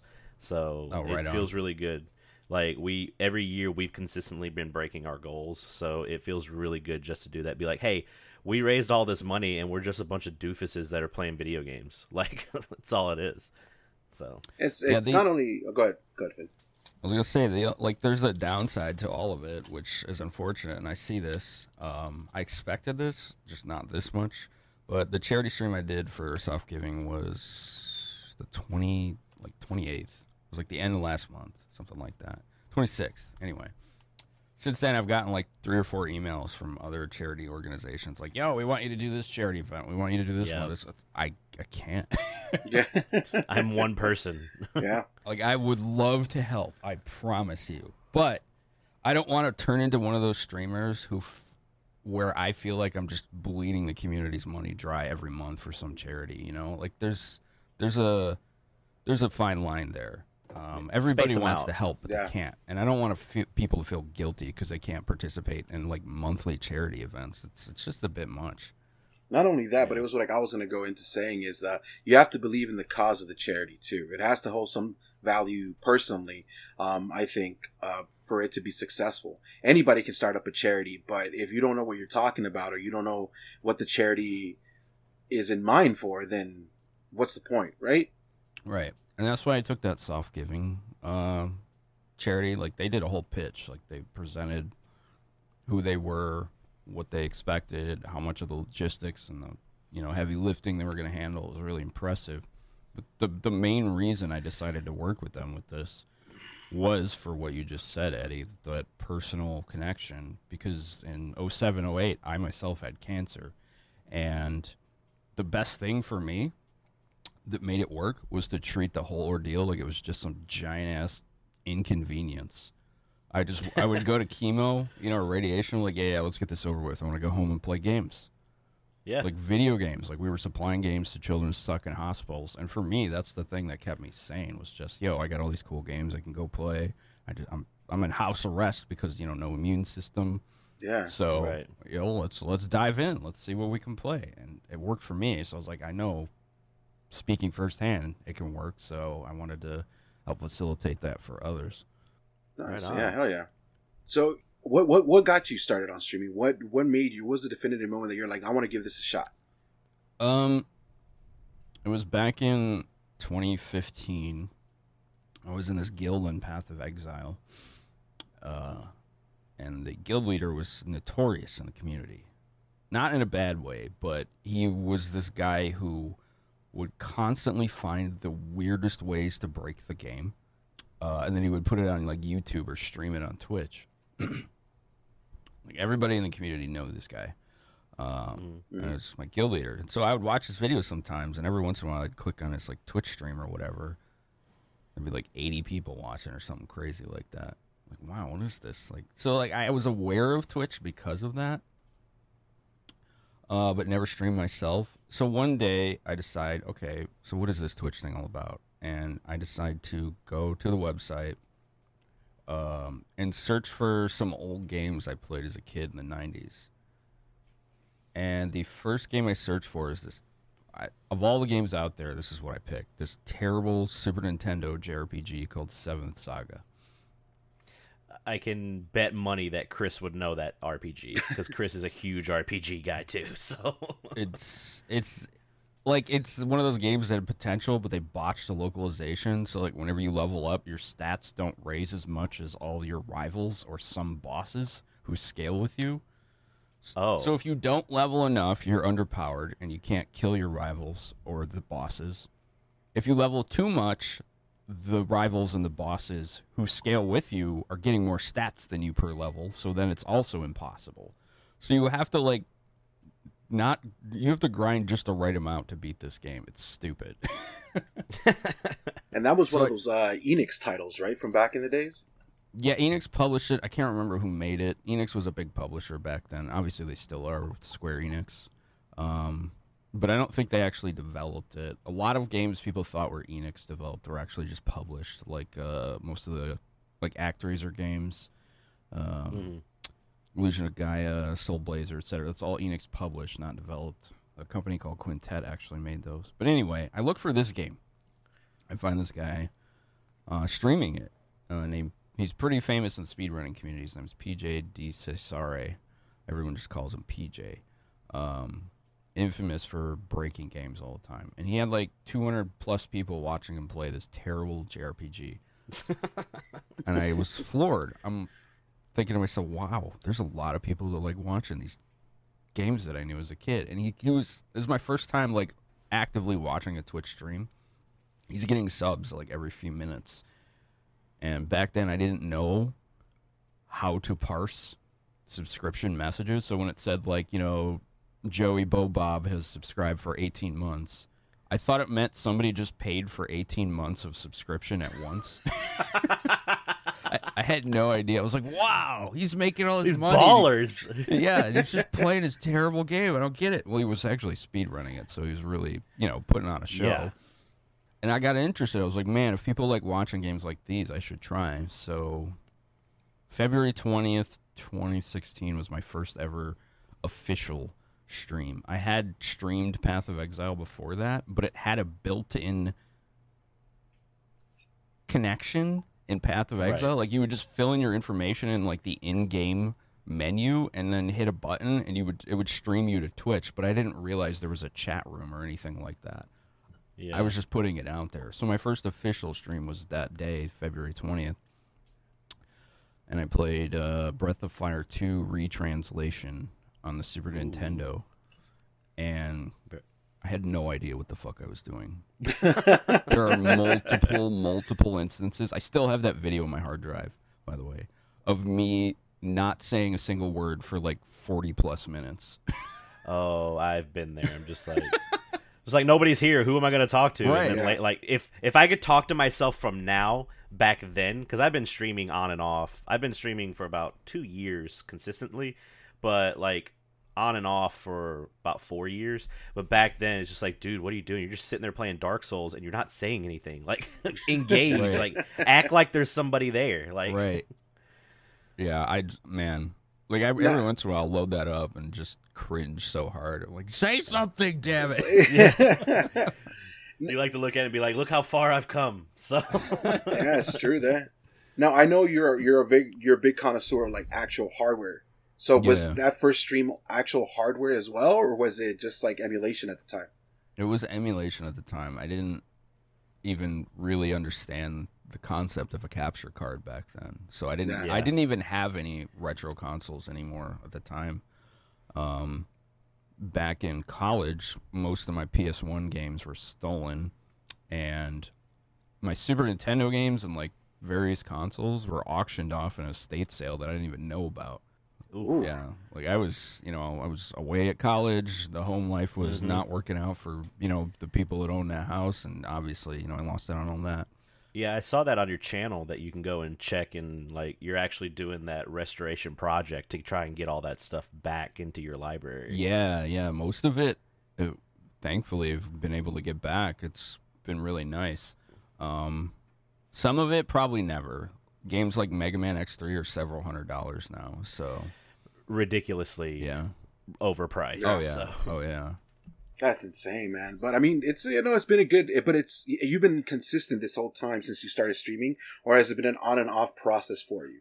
Because you know, usually most streamers are when they come in and started, they see a bit of success, then they fall off, take a break. Um, but was it something that was just kind of always consistent for you?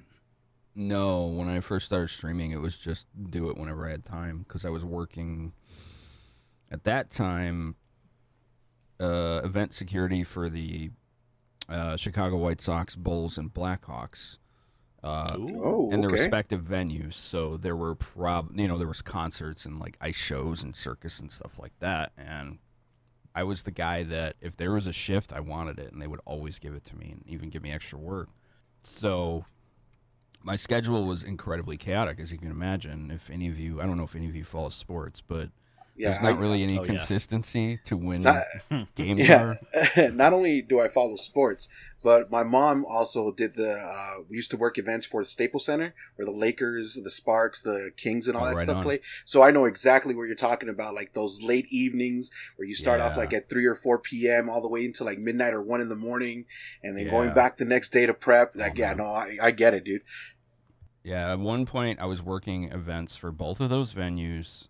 They had also the Bulls specifically had also hired me to work security for their training facility, and I was streaming, so it was like there, there was no schedule. No. I, there, I just like, oh shit, he's on. Like, let's watch him. there was two instances, um, where I worked 32 hours straight because of those jobs. Oof. Um, it was like work a night game, like a baseball night game or hockey game, whatever. Then I work overnight at the training facility. Then there was a day baseball game after that. hmm Ugh. Then another night game, and then another overnight shift, and that happened like twice. so like. Jeez. I, s- I- I would take like an hour nap in my car at one point, but it, I mean, you know, it, it was like almost a waste of time at that point. That's that's that is insane. Like I get it. Like you're just like, oh, I got all this. You know, you got money coming in from all that and all that, but you're like, Yeah. I got no free time at all. So so Eddie asked about consistency. What ended up happening is 2017, the United Center itself hired me full time to work building security. So suddenly I have full time benefits and a consistent schedule. That's when I decided to be able to set a schedule for Twitch. I'd always wanted to be able to do that because I knew the importance of consistency on a platform like Twitch. Uh, and I was able to do that because of the, directly because I got that job. I didn't have to really work the overnight shifts anymore. Uh, I wasn't really working the event security anymore. So Yeah. Well, you had proven yourself. You're just like this guy works. He works well. Like he'll do like that's the biggest thing. Like wh- where I work currently, uh, I used to work at like a much lower level, and they're like, well, why you know why did he get that promotion or why did he get the more hours? And they were just like, well, I mean, he does he does everything like he takes all the shifts on like he doesn't he doesn't question like if a manager's like hey i need someone to cover this he's the first person to speak up so like i i feel you on that because it seems like we have a lot of the same work mentality and all that stuff so Yeah, that's pretty cool right there, man. That like you were able to get that. Um, are you and you're not working there currently anymore, right? You're strictly a full time streamer slash content creator now, right? Right. Yeah. So I was doing that full time job uh, for a year or so. I, mean, I don't remember, remember how long it was. It was maybe like a year and a half, something like that.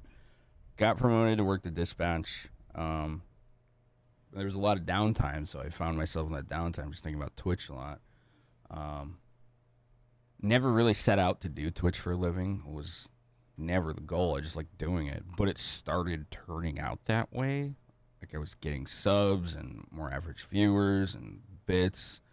Gift subs, gift subs come out, and holy shit, that changed the game for everybody.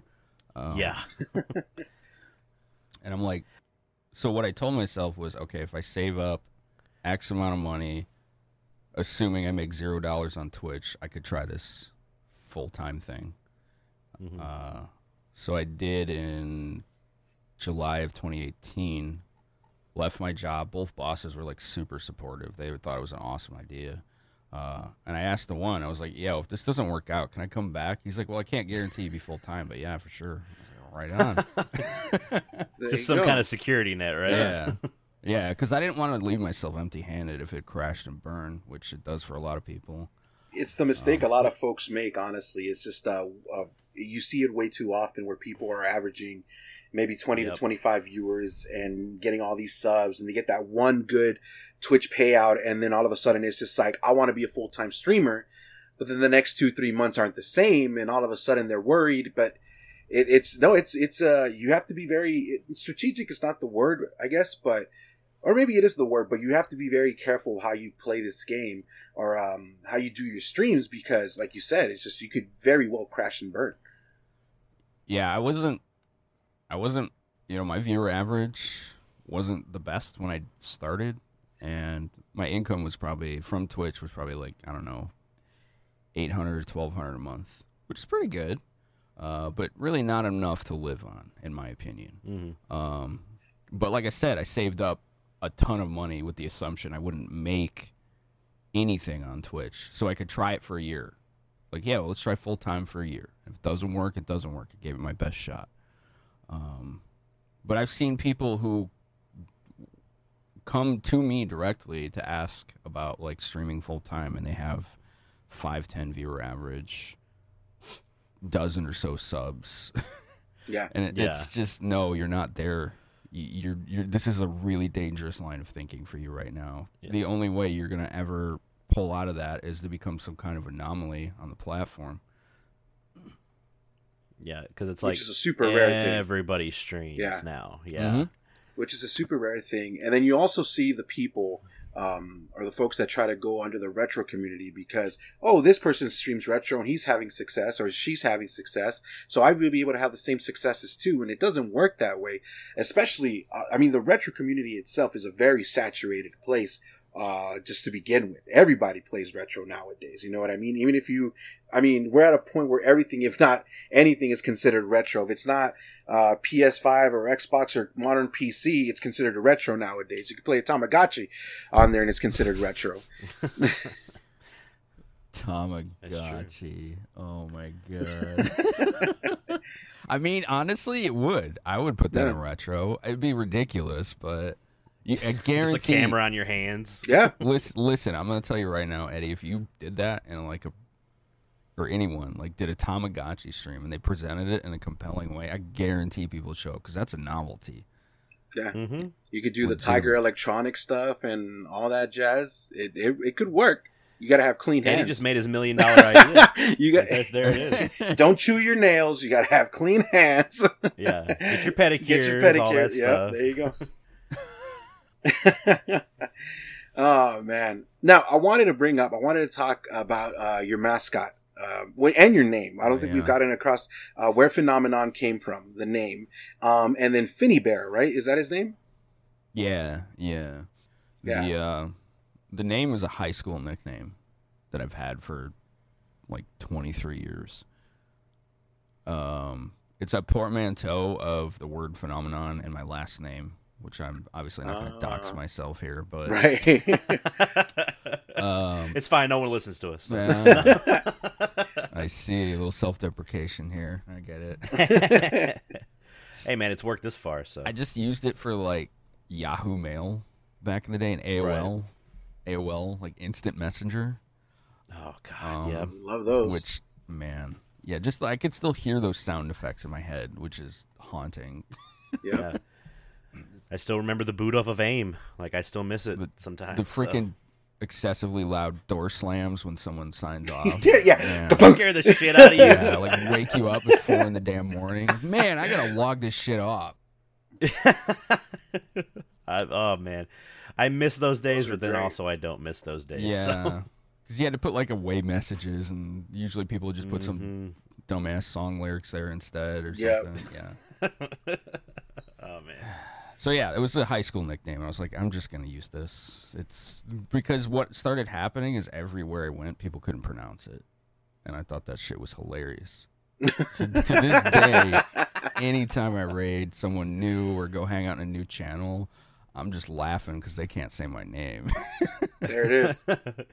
Five, mon- five, five, five. They can't even just. They're just like, I don't know. Thank you for rating me. oh man, like I get Finamon a lot. Like they forget some letters and they think it's like a Pokemon or something. I get like Cinnamon, like cinnamon, and it's just like, oh Yeah. man, this is great. Finneman. Oh, That's funny. I got a, I got a big raid from uh, Ray Narvaez once from Achie- or formerly of Achievement Hunter, and when he, I go back and watch that VOD, and I, I'm like Ray Nev- Navarez, thanks for this raid, and I'm just like, oh my god, I butchered this guy's name, Whoops. right? It's all That's good. so great. And then and then you got you got uh, folks like uh, Dr. Orochi, who then just sa- pronounces them however he wants to pronounce them, and that's always great too. Like uh, Yeah. every time, um, I believe Inde, you know Inde, uh, Mm, Finn, yeah, I comes- there. yeah, comes in and he'll be like, "Hey there, Inde," and I'm like. Why, why are we throwing a little bit more oomph to it, Doc? Now I'm questioning if I've been saying it right this whole time. Why are you trying to French it up? So, uh, it's so great. oh, that's great. I love it. So I, I kept that name, and then you asked about the mascot. I don't remember the direct inspiration, um, but one time, it was like four or five years ago, I to post on Twitter and Discord. I took a picture of this teddy bear I have, um, and I put my headphones on him and had him hold the keyboard. I thought it was just you know just some dumb picture. Like, look, a teddy bear. He's Yeah. playing games. He's a streamer. right. And then um, what started catching on was this aesthetic on Twitch, and it was probably some specific channel I saw it on. The whole like r- new retro wave, synth wave esthetic Mhm. Yep. It's like everybody was doing it, and I was like, oh, I want to do that too, because I, you know, I didn't know what I was doing as a streamer back then. I was just like, oh, this person's like you said, this person's doing this, so I got to do it too. I'll be successful. N- Yeah. Not really, but you know. So I took that picture one day, and I put it in GIMP, which is like free Photoshop, basically. Yeah. Um, I uh, basically turned it into a the photo into a silhouette and colored it. Um, and I have this. I still have it. Like it, it's it's terrible looking, honestly. But it was like this, just this little picture I made. There it is. I'll put it in the the chat if you want to use it for like a visual aid or something. It's that. I made- Oh, there you go. Oh, okay. so I like the colors. Basically, I was like, "Yo, the colors are cool. I want to try to do something with that." And I made it like my Discord server icon. So it just kind of stuck after that. Yeah, like when affiliates, the affiliate program came out, that was big news, and we were gonna get one sub emote. That's it. That's all you got. That was Yeah, it. affiliates got one sub emote. They didn't even have tier two or three. Um, Oh wow. and so you know, discussing with the community, I'm like, well, what do we do with this? And it was pretty much unanimous that, yo, you got this little bear. He's kind of cute. You could do that emotes with that. Just kind of went from there. Now I got like 40 emotes or something of that bear. Or something. Isn't it? It's insane. some right? some great animated emotes too. By the way, I use the steering wheel one all the time. Dude, it's so good. Oh my god. I was like at my animator was like, I love this this Monka steer emote. It's so dumb. Like, can you do anything with this with my bear? He's like, Yeah, I'll try. And he, he like one shot it. Like that was his Yeah. first draft. Man, Oh, I am keeping this. I love that emote. Yeah, it's a great one. I use it all the time. That one, and then the one where like he's reaching out. It's the uh the uh go go go. I guess so. You're like saying go go Oh, go, but it looks like he's reaching out too. Yeah, yeah. Yeah, those are fun. That's cool, man. That's like I I, I firmly believe uh, having a little mascot or something like that, like a, a character for your stream, helps out a lot. Not only does it like show um, like it, uh, for the community, I mean the possibilities are endless too with like merchandising and stickers and emotes and stuff like that. It just it's very it could it's very helpful and very useful. So to people that are always out there like, well, I don't need anything like that. You just never know. It might work out. Right. It's when you approach something from a business angle, it's really important to have some kind of unified branding in some fashion, whether it's a mascot or yourself, uh, or some kind of aesthetic, or all of the above. Um, it's exceptionally important because I see a lot of channels who have some great emotes, but they're no consistency to like the art style, the quality, Yep. or Yeah. even what they're portraying. Uh, and that's nothing against those channels. I, you know, that's people should run their channels how they want to run it. But if you're trying to get some more, you know, visibility, uh, or have folks or be more memorable, I think that kind of unified strategy is far more valuable. I mean, that even even when when with my streams, once I figured out like what I wanted my brand colors to be, Yeah. it just it started like I was like, oh, this is how it's gonna work, and then it just started building on top of that. Yeah. that's why I love your little bear emote because those are the colors of my channel, probably with a thousand other streamers as well. Oh, but yeah, I I love know. the colors. Like I wanted the the whole like color aesthetic, but I didn't want it to just be yo, I'm another you know retro synth wave whatever Yeah. Yeah. crap. Like I don't. Vaporwave. Uh, Yeah. I, I I kept the colors, but I put it on something that's unique, and I think that's why Yeah. it worked out. Nice. That's what you got to do. That's uh, when I got my current logo that you can see in Discord. The minute I got that, like we got it commissioned for stuff that we were doing for Megavision, and uh, the guy did it, and I saw it. I was like, "Oh my god, this is perfect!" Because all I told him was, "Hey, I like Gurren Lagann, I like pink, and I like blue," and then that's what he made. So, and I, I, I- I love it when you get something like that. You're just like, "All right, that's me. That's my brand now. So let's do it." There it is. Now we were talking about uh, before on the chat uh, before we started uh, the recording today about audio, and uh, I Mhm. know that you are big. You're heavy on audio and video production, um, and I want to discuss like what kind of equipment um, do you run on your stream, and like how Oh, did you boy. get into that? Like what was like like how wh- how did that passion come about? Uh, the best way, the most blunt way to put it is uh, positively channeled ADHD. I feel you on that Like, one. Yeah. I get obsessed with certain things, and I just go head first. And um, I used to watch the streamer called Trevelyan. Um, he was a huge inspiration to me. He was a guy who basically popularized high quality audio for Twitch itself. Uh, because he presented nice. his channel like it was a radio station, complete with music playlists, bumper sweepers, some of you may have heard those style of radio adverts on my channel that was directly inspired by Trevelyan. Um, so I was like, yo, how do I make myself sound this good? So I started learning about audio gear. Uh, he had a list of all the equipment he used, so I started looking up the equipment, seeing what it is, what it does. Uh, and the most important thing that I see a lot of folks don't do, even in my community and others, is I asked a billion fucking questions to people who knew the answers nonstop. Every day I was trying to learn something about this stuff. Um, you know, some people would get lose their patience with me because I didn't get it.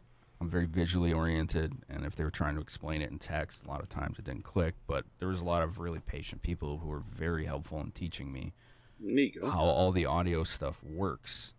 Um, so currently, yes, what audio? my audio, dude. I have rack-mounted audio drilled into my desk. I'm looking at your picture from your fax uh, uh, thing that you have on your chat. Yeah, you are. You got some. I thought I liked audio. You're on a whole nother level, man. Like we were talking about it, and uh because like the streaming audio equipment, like Tab, yeah, it just shows everything. Not only usually when people post it, right, like uh, uh their equipment on there, it's just like, oh, I have a C920, the Blue Yeti, yada yada Mm. yada. And so when I clicked on this, I was like, holy shit. I was like, like not only like the cloud lifters, but like the channel strips, the the Helicon voice like processors, the mixers, and I'm just like, wow, like this is impressive. Holy shit, dude! yeah, this mixer that you have is insane. Oh yeah, the 16 channel Mackie. Yeah, I love it. That's beautiful. Dude, I love it. It's so. It, it's. Here's the thing. I will never tell anyone ever, ever to do the same way audio the same way I do because it's so complex. Um, but the reality is, here's what happens. I have my mic on one channel.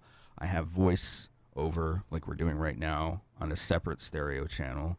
I have my FX engine on a separate channel. I have PC audio on a separate stereo input. I have music on a separate input. I have consoles on a separate input. And I have the loop back from the encoding machine on a separate input. So I have immediate physical control over every single audio device that comes into my stream. And that's why I do it that way. I love that. It's amazing. I love that because I do a di- I do a very not dumbed down, but a very like I I do like virtual audio cables. So I have a couple of those where I'll route like Discord through, or I'll route like my music and through, but not on a level that you're doing. it. And I mad respect on that audio stuff, man. That's awesome.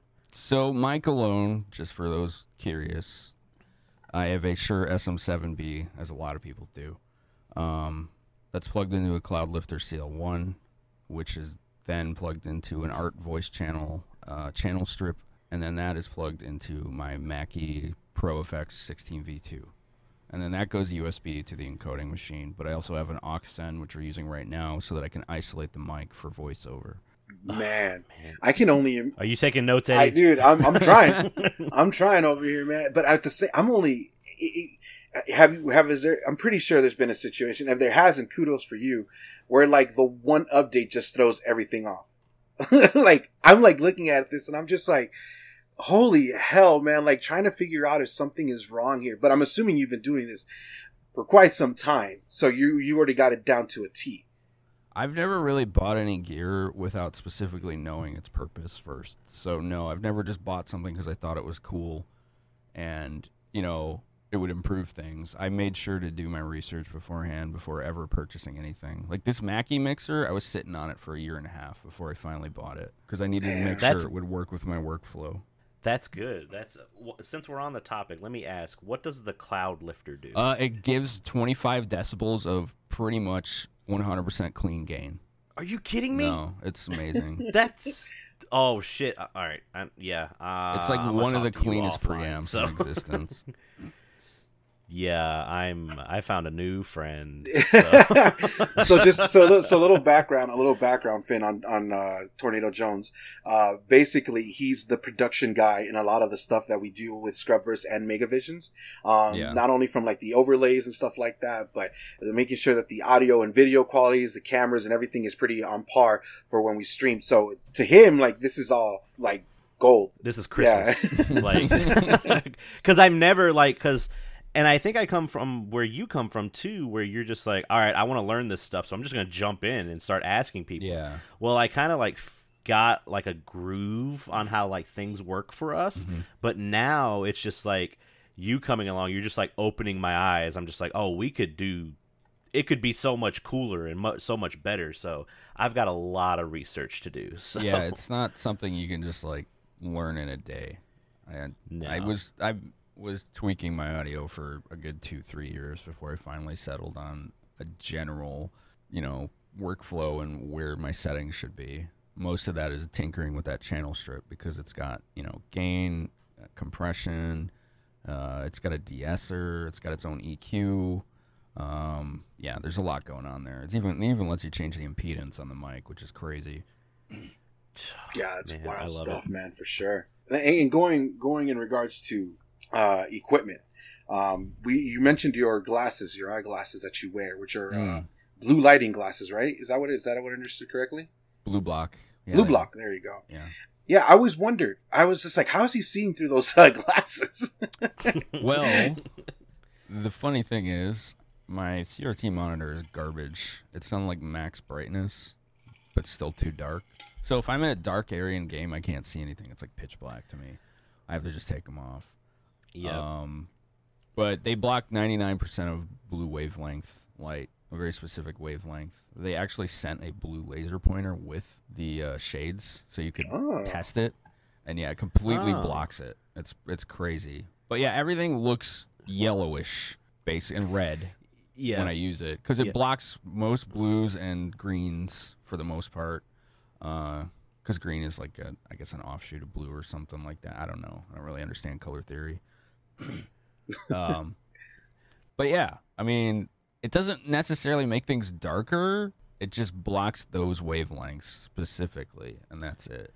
And then I, um, the reason I got them was because I was getting ocular migraines a couple times a month, uh, and it would cause that weird flickery haloing that you get with those, Yep. which makes you Yep. blind in one or two eyes. Um, and I was also getting fatigue and disorientation from it, so it was literally ruining streams. Because I was, you go ahead, go ahead.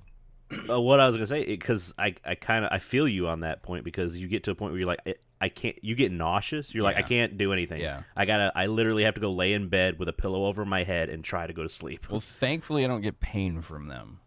I feel fortunate there, Oh. but I do get the fatigue and disorientation. So the whole not being able to see chat, or when I could, just I, I do stutter sometimes, and it gets significantly worse with an ocular migraine because I'm so disoriented. yeah. Um, it's completely understandable. And it's good to know that there's options available out there for folks that don't understand, like and want to do streaming and Yeah, you know it, so it's good to know. I wanted to ask about them yeah because i remember that was like one of the first things that fascinated me um, when i first came across your channel um, and i want to go back to the equipment because i'm looking at the picture right now that you have on there too and your setup is pretty genius like you got everything placed perfectly well including the cat trees um, and i'm loving it i'm loving it so it's uh how that long one's did- a little outdated. oh Yeah. okay Yeah. Um, for reference, uh, that big TV isn't there anymore. I put a fourth monitor instead on another arm. okay Uh, the light is pointing at the ceiling now, so it does light diffusion instead of just straight down. Uh, so if you have lights like panel lights, good idea not to have them pointing right at you. Either put them in a softbox or have them point at a flat reflective surface like the ceiling.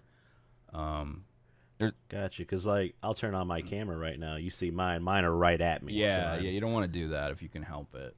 Uh, usually, I only have like a ring light pointing right at me. It's like I have this tiny ass ring light that was meant for selfies, but it works wonderful for stream. there you go Um, oh, okay The console tower in that picture is has been replaced. The one I have now is six foot two tall. It almost goes to the ceiling.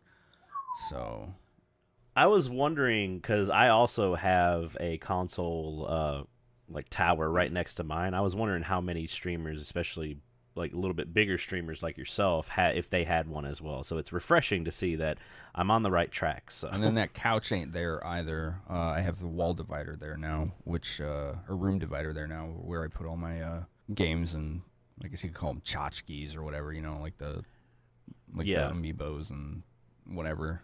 And this is the same. This is the same room you've had uh, for quite some time because your Yeah. background looks amazing on on stream. Oh, You know, thanks. yeah. So it's just like it's it's always it's interesting to see like what we don't see. So looking at it here, it's still like very very organized, and I I I, I love it, man. Is that a mini fridge on the side of the mixers and all that stuff? Or yeah, I used uh, to have a mini fridge over there. That's where the old. I put the old console rack there instead because that thing was like drawing too much power. So Gotcha. Eh, I don't- I- it's as useful as it is. Eh, just, I just got rid of it. I put it in the corner. Somebody grabbed it, made their day. You know. There it is. there you go. Oh yeah, that's awesome, man. That is awesome.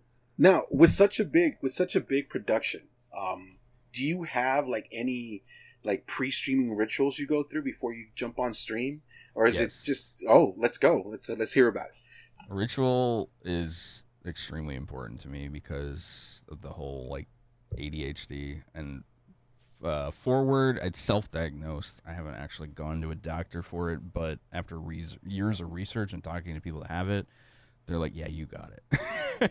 Yeah. like you, you got it. Yeah. Like it's just not even a question. Like okay, cool. But anyway, yes. Um, pre-stream rituals. Turn on the encoding machine because I use a two PC setup. That's the first thing. Uh, I got to make sure I've had my coffee. Um, I have a button on the Stream Deck that loads all necessary programs based on what I'm doing that night. So if it's retro, I push that load button. It loads all my programs I need for retro. If it's Zelda stuff, vice versa. You know. Um, I didn't even know you could do that with the Stream Deck. Oh yeah, oh yeah. Stream Deck. You That's can do amazing. almost anything with the Stream Deck. It is Elgato's best product, and it's not even close. Um, Not just I'm sound excited. effects. Yeah. I never touch OBS when I'm streaming, ever. I just everything's on the Stream Deck. Scene transitions, end screens, um, uh, loading programs, all that stuff. It's all on the Stream Deck. uh, but anyway, you know, I do that. Um, I make sure that if I'm playing a different retro game, I'll change the chat thing there. Um, I close off my room divider because it's got an opening on the end when I'm not streaming, so I close that off. I turn on the channel strip. I turn on the secondary compressor, which I route uh, various things for so that they stay below me when I'm streaming. Um, I plug in the vocoder or the FX engine, and I make sure if I'm doing something retro that my upscalers are all set up properly and they're plugged in to the ups. Uh, the retro consoles are plugged into the upscalers. Yep. I have a lot of people though. The I've had some people ask me. They're like, "How do you get this to look so good?" I'm like, uh, "Let me show you the p- picture that I have behind this TV." And they're like, "There's so many boxes back there." I'm like, "Yep." Mhm. oh yeah, I get people that think I'm actually emulating. Yeah, that's me. I'm the opposite when I'm Yeah. like emulation, baby. That's fine, man. I got no judgment about that at all. That's the easy way No. out, man. That's easy. Like you don't gotta, you don't gotta stress it. yeah, I it's not it. only Not at not all. only You don't that, gotta but pay for it either. Yeah. Yeah. Not only that, not only do you have you don't have to pay for it, but my biggest issue is like uh, my current living situation. I don't have the room. yeah. Like I really genuinely Mm-hmm. don't have the room, and and that's what makes it really hard. It's already tight enough as it is. So that's why I'm just like, yeah, I don't knock anybody for using emulation, but I also appreciate the people that take the time and make uh, a Mhm. retro game look so good um, with all the equipment that they use. Yep. So I recently, uh, about well, about a year and a half, maybe two years ago, I purchased a, a system called the Retro Freak, Mm. and uh, it's I've I've loved it. Besides the first like, ba- I had an error on my first one where even Japan, the, the company in Japan was like, "We don't know what that is. Send it to us, please." And I was like, "Okay," and they sent me another one. But I love it because it upscales all the super old games like you know Nintendo, Super Nintendo, Genesis. It even has like uh, the the what is it the the PC engine. It has slots for those games. Uh, the biggest thing that I bought it for was that it lets me play Game Boy Advance games at HDMI, like you know output and all that stuff. Oh, so nice. I I I really like this system. Is that a and clone it's console? Cool. So what it is is technically the console itself is it's an emulation device, but to get the ROMs, you could put them on a memory card and just Right. plug it into the system and all that. But it has a, a thing where you can scan your game. It has cartridge holes where you put the stuff in, and it scans your game onto you know the memory card and all that stuff. So it's like the best of both worlds. Like I'm emulating, but it's because I own the game that I'm emulating it. So Right on. Yeah, th- I've seen quite a few of those clone consoles and cartridge dumpers in one. They'll even back up your save files a lot of the time. It's pretty cool. Yeah, this one you can transfer the ba- the the save files to and from the from the cartridge, which is really nice. Oh, right on. That's pretty cool. Yeah, according to the uh, Play Asia, for all collectors and retro fans, supports games for 11 legacy consoles, HDMI output, and 720 upscaling. Transfer original cartridge data into the SD card for a digital archive. That's really Yep, cool. That's basically Yeah. The it. cartridge 'Cause if dumper take- is something I still need to get my hands on. I haven't got one yet. They're pretty nice, and what's great too is like if you just take away the the the the part of it that actually scans everything in, the actual system is just like a little rectangle. That's all it is. Like it's not very big at all. So I love it. It lets me do what I want to do, and uh, I feel like it's a little bit better than the what is it the Retron. I'm not a big fan of the Retron. Retrons I've seen, yeah. I, I don't use any clone consoles myself, but I am impressed how much better they're getting every year. But still no Nintendo 64.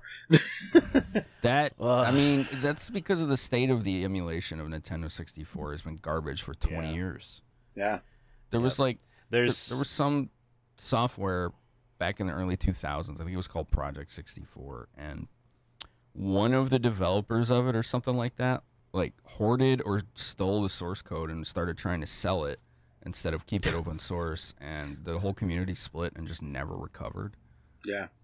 So, I mean, it's just been even today like emulating 64 games is bupkis. It's Oh, just, it's rough. It- it's so hit or miss. Well, I mean, I remember at one point this was before Eddie, before you joined Scrubverse, but there was uh I can't remember what system we were talking about, but it was a system that was coming out that was supposed to be for N64s uh, or N64 games, and uh, people were testing it on YouTube and all that. And one of the biggest things that you could see is so in, in the first course of uh, Mario Kart 64, uh, there's like a jumbotron that you go into a tunnel at one point, and that jumbotron is doing some kind of on a regular game. It would show you, Yeah. you know, up there. Yeah, it does. But in the with the emulation, there's something really weird with that coding on that jumbotron. That that if you look at that and the emulation isn't correct, then you know the whole emulation of the thing isn't correct. Like it's insane how like just small things like that that can tell you like oh we got to fix it to where it emulates this properly. So You'll have to forgive Wow. me. My cat is Mog is on my desk attacking me right now. So No worries. I, and and and I and I tend to bring up the cats as well because they are a big part of the stream. Yeah, yeah, they are Yeah. for good or ill. I've got four myself, so I feel you. This sir. little guy thinks that the mix 16 channel $500 mixer is his bed sometimes, and it just freaks me out. It's like please get off oh that. my god, he's like turned on phantom power before and like hit buttons, and oh man, it's just freaks me out every time. So great. I know. There's been times where I'll tune in and he's he's just right at the forefront, like he's there Yep. blocking you, and Yep. just This is my show. yeah, basically. That's awesome. That is you awesome. quit biting me, kitty. I'm And you have on two. You have Yes. two right now, right? Yeah. Yeah, Mog is the domestic short hair. He just put stuff in your chat apparently. with Yeah. I currently have four, and then this one walked up to our uh this fifth one walked up to our house and was really friendly. I was like, we can't get let it, you know kick it out, and she's pregnant. Oh no. So Oh, we're about no. uh yeah we're uh we're basically a cat kennel right now is what we're doing. That's so scary. it is. I live out in the country though, so I can get away Oh, with it. okay. So.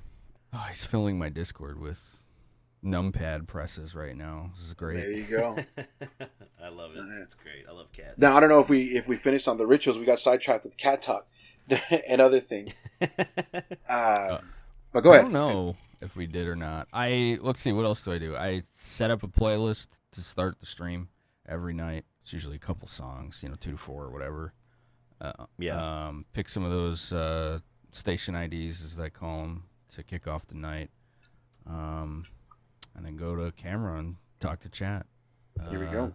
Now, with your music, let me ask Yeah. you. It's just going to be a side little tangent. Uh, I have made it. DMCA is obviously like a huge deal on Twitch. Yeah. Always has been, will be, probably forever. I've actually gone through myself and like have done the research on what bands have actually said Mhm. it's okay to stream and all that stuff. Is that how you compile your lists, or Mhm. do you just have like a list? That's how you do your. Yeah, I got a Okay, pin cool. channel in my music channel in Discord that's just full of artists who are like, please play our music on stream, or you were allowed to. It was like, okay. Oh, nice. Um, Yeah, I mean Eddie, that one Jonathan Young album that I shared with you Mhm. guys, that guy, he was like, "If you're a streamer, I made an album for you guys. Message me and I'll give it to you for free." nice. And I'm just like, "All right." And it's like really cool metal video game music. So Yeah, I was talking about Trevelyan earlier. He just released an album on Bandcamp uh, last week, his first one, and he's li- same thing. He's like, I mean, he's a streamer, so he's like, no, I made this so streamers can play this on stream. Uh, Yeah. it's it's like. T Pain did that too. Over two over 200 beats. He's just like, "You guys can use these in your YouTube videos, in streaming. If you ever get a strike on it, I will personally stop the strike." And I'm just like, T Pain, you're pretty cool. He is like, pretty damn cool. Yeah, the dude is just love the it. hero of the people, man. He really is. And I found out recently it's the the hip hop community and the rap community did him real dirty. But I talked about it on a previous episode. I was watching on Netflix. They do they have this show called This Is Pop, and there's an episode about auto tune, and he is like the forefront of Yeah, it. Like, he was doing uh, that because he gets blamed all that.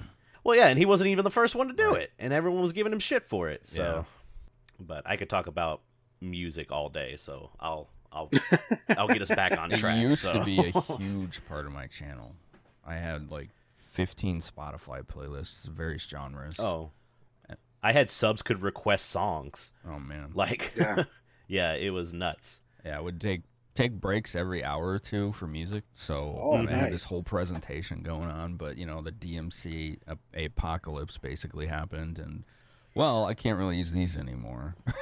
Yeah. Yeah, you're just like, well, I'll listen to this off stream, I guess. yeah, Yeah, I remember when I first started streaming too. I was like right at the cusp of that, like right when it was ending, like or beginning, I guess I should say, uh, the whole DMCA stuff. Because I remember it was like maybe a month or two in, and I was like, yeah, I can listen to Metallica while playing some, you know, retro games or something like that. And then it's just like, nope, not anymore. And I was like, oh well, it's gone now. Nope. Oh, say la vie. Can't can't play Rush when I'm playing Zelda anymore. So Shoot, there's even games that you shouldn't play now because of the same thing. that's that baffles me. It baffles me so much. Like GTA games, nope. Yeah. Don't do it. At least Guitar not with Hero. the music. Yeah, Guitar Hero, Guitar Rock Hero. Band, nope. Yeah. Um, I was uh, watching a streamer earlier um, who's playing Splatterhouse, the one that came out for the 360 back in 2010. I think is what Yeah. it was.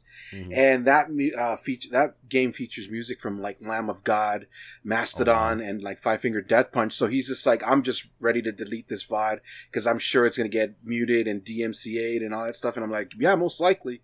And it's unfortunate, but It's it's the same thing when I streamed Brutal Legend. Oh yeah, yeah. Like, I love that game. It's not the there's parts of the game that are really good. There's other parts that are okay, but that whole thing is all like Judas Priest and Ozzy Mhm. Osbourne, all this other stuff. You're like, I can't stream this. Right. And if you don't stream it with the music, then it's not even like you got. It's a, one of those combinations where everything has to be together to enjoy the game properly. I guess you could say. Right.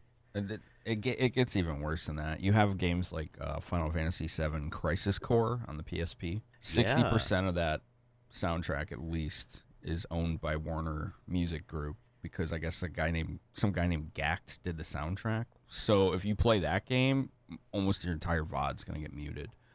Um, That's good to know because I was wanting to play that yeah, soon. yeah. So- Don't don't stream that. I'm, I'm sorry. Okay. uh, No, that's fine. That's fair. It's and more recently, and this is probably the most asinine example. There's tons of YouTubers who are getting um, takedowns or getting their videos blocked uh, for Earthbound on Super Nintendo by Sony of all people.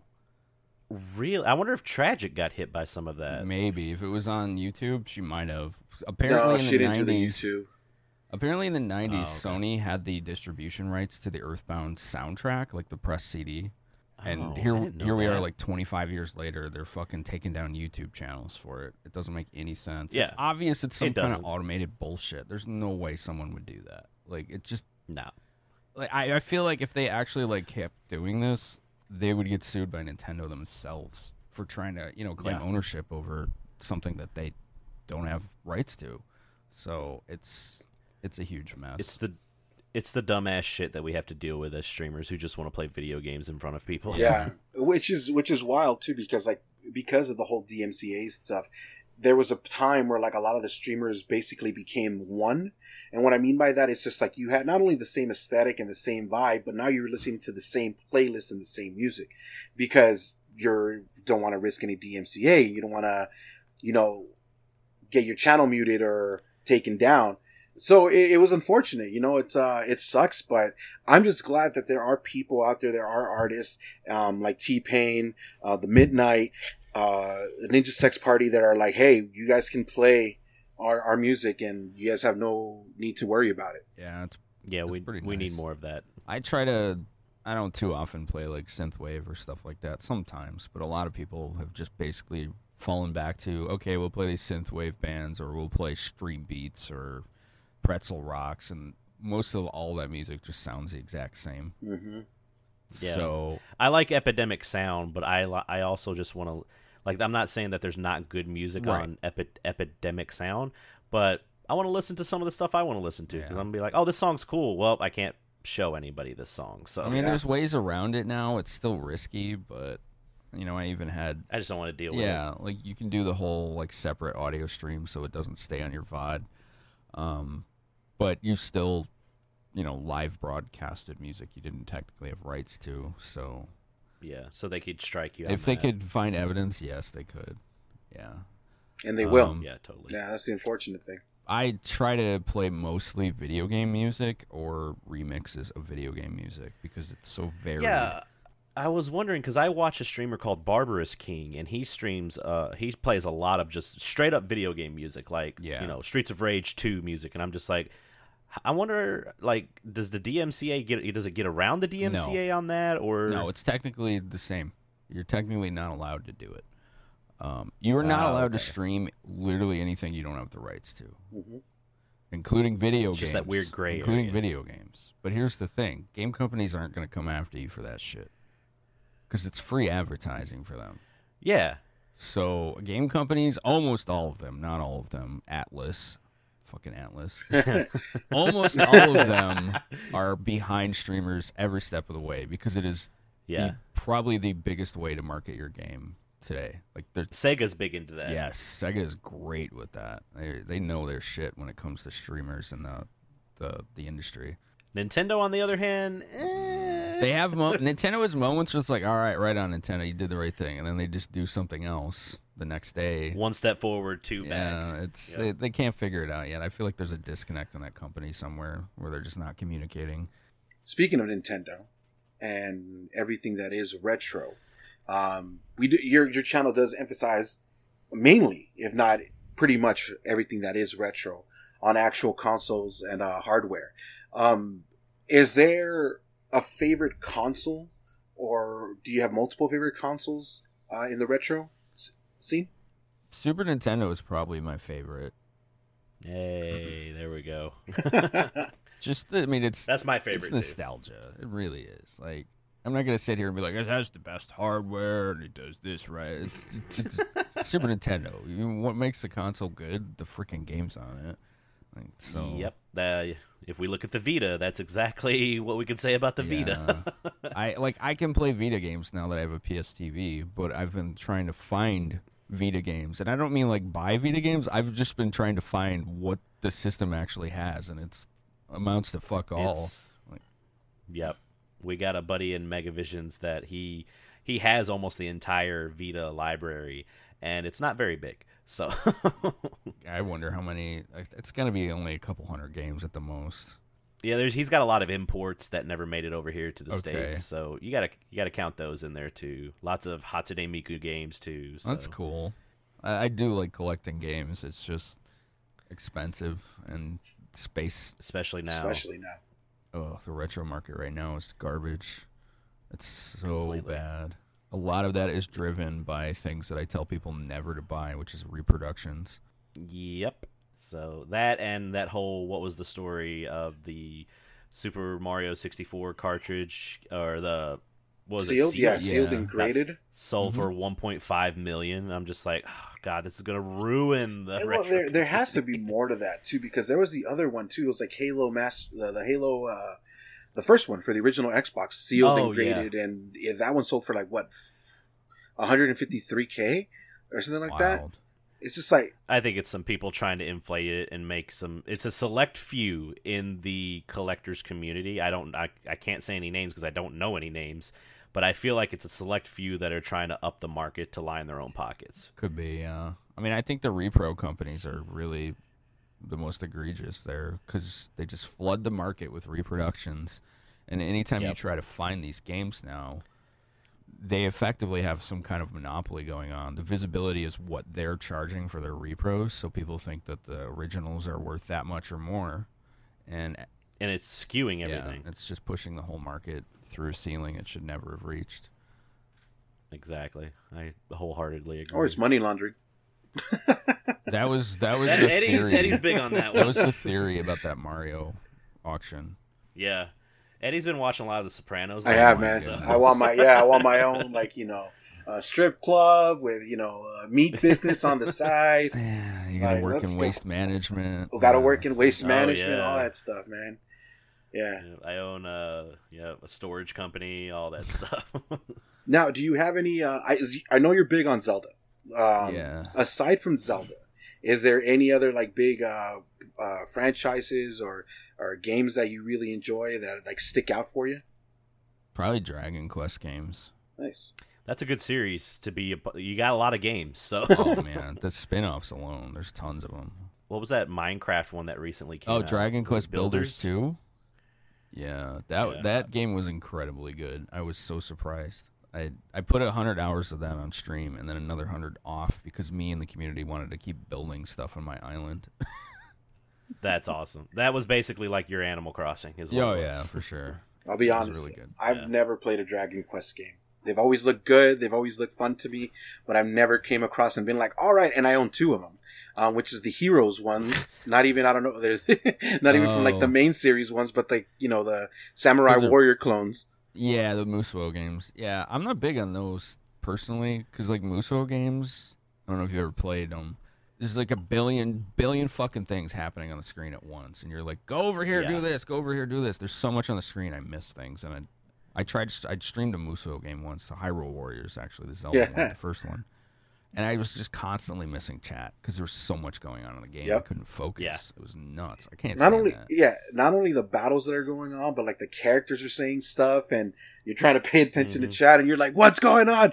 Stop. It's just That's why I like. That's why I really like. Uh, I've been on a Super Mar- or the Mario Col- Mario Golf Super Rush kick lately, and that just. I mean, it it's a fun game. I'm. It allows me enough time to like catch up on chat and do all this other stuff. So, it's. I like it when you can find a game that has that nice balance in between both of them. But I don't think a Musou would be that at all. So. yeah. yeah, I mean, if you're gonna play a DQ game, the first one I usually tell people is to play eight or eleven. eight is the one that was on the PlayStation Two, right? Yeah, you want to play the U.S. version because it had a fully orchestrated soundtrack and the voice acting's really good. Nice. There you go. Um, but if you want more retro, I would recommend five on the DS or three on the NES. Or three on the God, it just NES. spans. It spans so many systems. yeah, it's it does. crazy. It started in I think '87 on the NES, Dragon Quest, and then I ended up getting a copy because Nintendo Power in their like eighth or ninth volume gave a free copy of Dragon Warrior to literally everyone who had a subscription to their magazine. And it Wow. just blew up their popularity because everyone's like, "We're gonna get a free game if we get this like a year of this magazine." Hell yeah! So yeah, Yeah, and then we also get this cool ass magazine. yeah, and it, was- they were great, great magazines. Yeah, definitely worth money nowadays too. If you Yeah. have certain Full sets with posters still in them and all that jazz. Yep, they go for money. Everything. And you could sell anything nowadays most of the time. You know what I mean? Yep, basically. That's wild. Now, was there a definitive moment that you had, Finn, where you were just like, like, what got you into gaming? What was like the time where you were just like, yes, this is what I enjoy doing, and I want this to be a part of my life. Oh God, dude, I don't know because I've always done it. Yeah. I was like four when I started playing games, so Yeah, I saw don't that. really think it's a very conscious, like, yo, this is gonna be my life. It was never really the point. It was just, it was just a hobby forever that's turned into a career somehow. There you go. What was your first console that you owned? Uh, an Atari Twenty Six Hundred. Ooh. Yes, that's what we had too. Yeah, I played uh, Asteroids. I could never beat Pitfall. Had Asteroids, Breakout, uh, Baseball, and Snoopy and the Red Baron. That was it. oh, I remember that one. Yeah, we had Space Invaders. We had. uh I know we had Pitfall because I could never beat it as a kid, and I hated that game. But what unfortunately our Atari broke at one point. It needed some part, and we had it for years. Just kept it in the attic, and then I went to a yard sale one day, found the piece. Yeah. I bought it. Came home and my mom was like, "Oh, I threw that out a long time ago," and I was just like, "What?" like I was so mad because we had the carrying case of like 30 games too, and I was so mad. Oh but- no! Yeah, that's uh, that's some of my video game sad story. So Now, um, I'm trying to think because I didn't have the Atari. I actually never really ever played an Atari. I've seen them, but um, and I've emulated some of the games and stuff like that. But the actual to play in that system, that wasn't. Yeah. I wasn't in that generation. I I grew up with a Nintendo, Right. um, and even then it was limited. Like I always tell people that like I didn't have the best of the Nintendo library growing up because Super Mario was like the given one, right? I didn't play Right. Super Mario Mhm. two till the Game Boy Advance version. Um, actually, I'm lying. No, it's the Super Nintendo, the Super Mario uh, All All Stars one. Yeah. The, Yeah. the All Stars. It was a good And- game. So like, yeah, my Nint- my Nintendo collection at the beginning was like uh, Super Mario Duck Hunt, Bugs Bunny's Yeah. Birthday Blowout, Nightmare on Elm Street, Oh no. Double Dragon, Oh. yeah, Nightmare on Elm Street, yeah, Double Dragon, Ninja Gaiden. I knew of Oh, yeah, that's some good Castlevania. I knew of Castlevania and Mega Man because my friend had it, but it's not because I had it. Um, Super Mario Brothers three and Batman the game. Well, Batman is hard. So is Ninja Gaiden. Those you had some hard games, man. yeah. I didn't, dude. I never, I've never beat Ninja Gaiden. I've never beat Ninja Gaiden. Me either. Um, I, I also have the TMNT one, the, the the very hard one. That's the one, the one that I used to have. Oh, Um, never beat that one either. Um, either. Batman, I just recently beat. oh, nice. I was wondering. I forgot if you beat it on I did, That yeah, had to when I- tough. Oh, dude, it was rough for sure. I mean, it's just, uh, yeah, I went on this whole. Uh, I, I wanted to do games that I hadn't beaten as a kid, and I started off with TMNT and gave up on that. and then I started off with Ninja Gaiden, and I was like, "Fuck this!" And then Batman was like the only one where I was like, "I'm gonna do it because I'm so close. like I'm there already." so, yeah, it's just, It's your own personal personal thing you want to conquer. Yeah. I feel that. yeah, it, it felt good. It felt really good. Awesome, man. So Super Nintendo. Uh, Mhm. Was there any other other systems that like stood stood out to you? Like I know Probably a lot of people PS1. like. Oh, the PS One, nice. Yeah. What are some of your favorite games for that? Uh, if I'm gonna see seven, uh, let me turn around and look at my games. uh, let's see. Final Fantasy seven stands out. So does Tactics. Final Fantasy Tactics. Uh, Oh ho! Eddie, if he says one, if he says one game, and you know what game I'm going to talk, um, that I hope he's going to say, then he's going to be a friend of Stroker. so, Let's see. We got uh, Breath of Fire three was really cool. Um, yep. Naming a lot of RPGs. It's gonna be a lot of RPGs. Yeah. I mean, I did really like Final Fantasy eight and nine as well. Like Nine's my favorite. I nine is so a fa- underrated. so. It is. Are you a fan of Legend of Legend of Dragoon? Uh, I have it. I played it back in the day. I only got to like this two. I liked what I played, but I never beat it, and I need to beat it someday. it's very that's the and we always get the question on our podcast we get it every couple months where it's like if you could have one game that you would remake oh, that would be every it, time yeah. yeah. we would we always say okay our answer is legend of legend of dragoon but let's pick another one so Like that's Yeah, I that that ranks. I up love there. I would it. probably have. I, I a lot of the time I answer I would have them do a remake of Breath of Fire three, but like they did with uh, Trials of Mana, the whole like full like animated Yeah.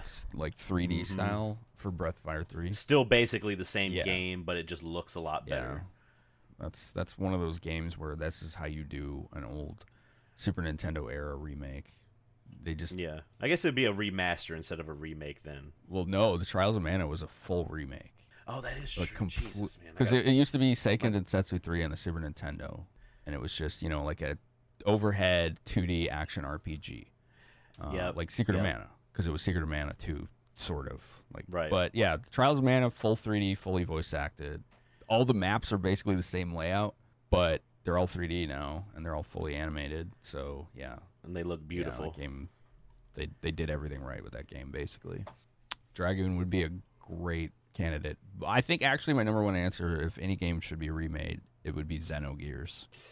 yeah That was the one on the original PlayStation, right? Yeah, Yeah, I think Chris would agree with that too. Like that that's a game that a lot of people have never heard about, but they should totally play it's it. got the Like- best story I've ever seen in a game, yeah, it's for sure. and it's unfinished. Oh shit! you're just like you're all, forever on the cliffhanger. like no, so- you get conclusion of the story, but okay. So um, imagine this, because this is Xenogears, and if anyone doesn't want to hear this, this is sort of spoiler territory, not really. But imagine you're playing Final Fantasy VII or some JRPG on PlayStation, right? You got, you know, you got all the the maps, the dungeons, the story, the characters, the towns, all that's good, you know, just the typical JRPG experience is happening, right? And then you get to disc 2 and everything is done in story vignettes except for some of the dungeons. So the story is complete in Xenogears, but there's none of the overworld stuff. There's no NPCs. There's no towns. Like it's Uh, just they just ran out of time, so they had to just finish the game. So the It feels like uh, how Dark Souls One was. Like that Dark Souls One feels very like cohesive and on the like on the tracks, and then towards the end, you can feel it's very rushed because they just had to finish it and get it done. yeah yeah DS one the whole once you get to that whole easily like the lava place, everything is just Yep. okay. Yeah, it's just like, all right, this game was fantastic. It's still Yeah. good, but I'm just like, eh, okay. Well, there you go. Good stuff. Um, I think I'm pretty much uh, out of questions on my end. uh, Corey, is there anything that you wanted to talk about or uh, ask our good friend Finn? I mean, we could sit here for four hours and talk about audio stuff, but I think we should do that at another point in time later down the road. For sure. but I mean, I do have Finn. Do you have any questions for us? No,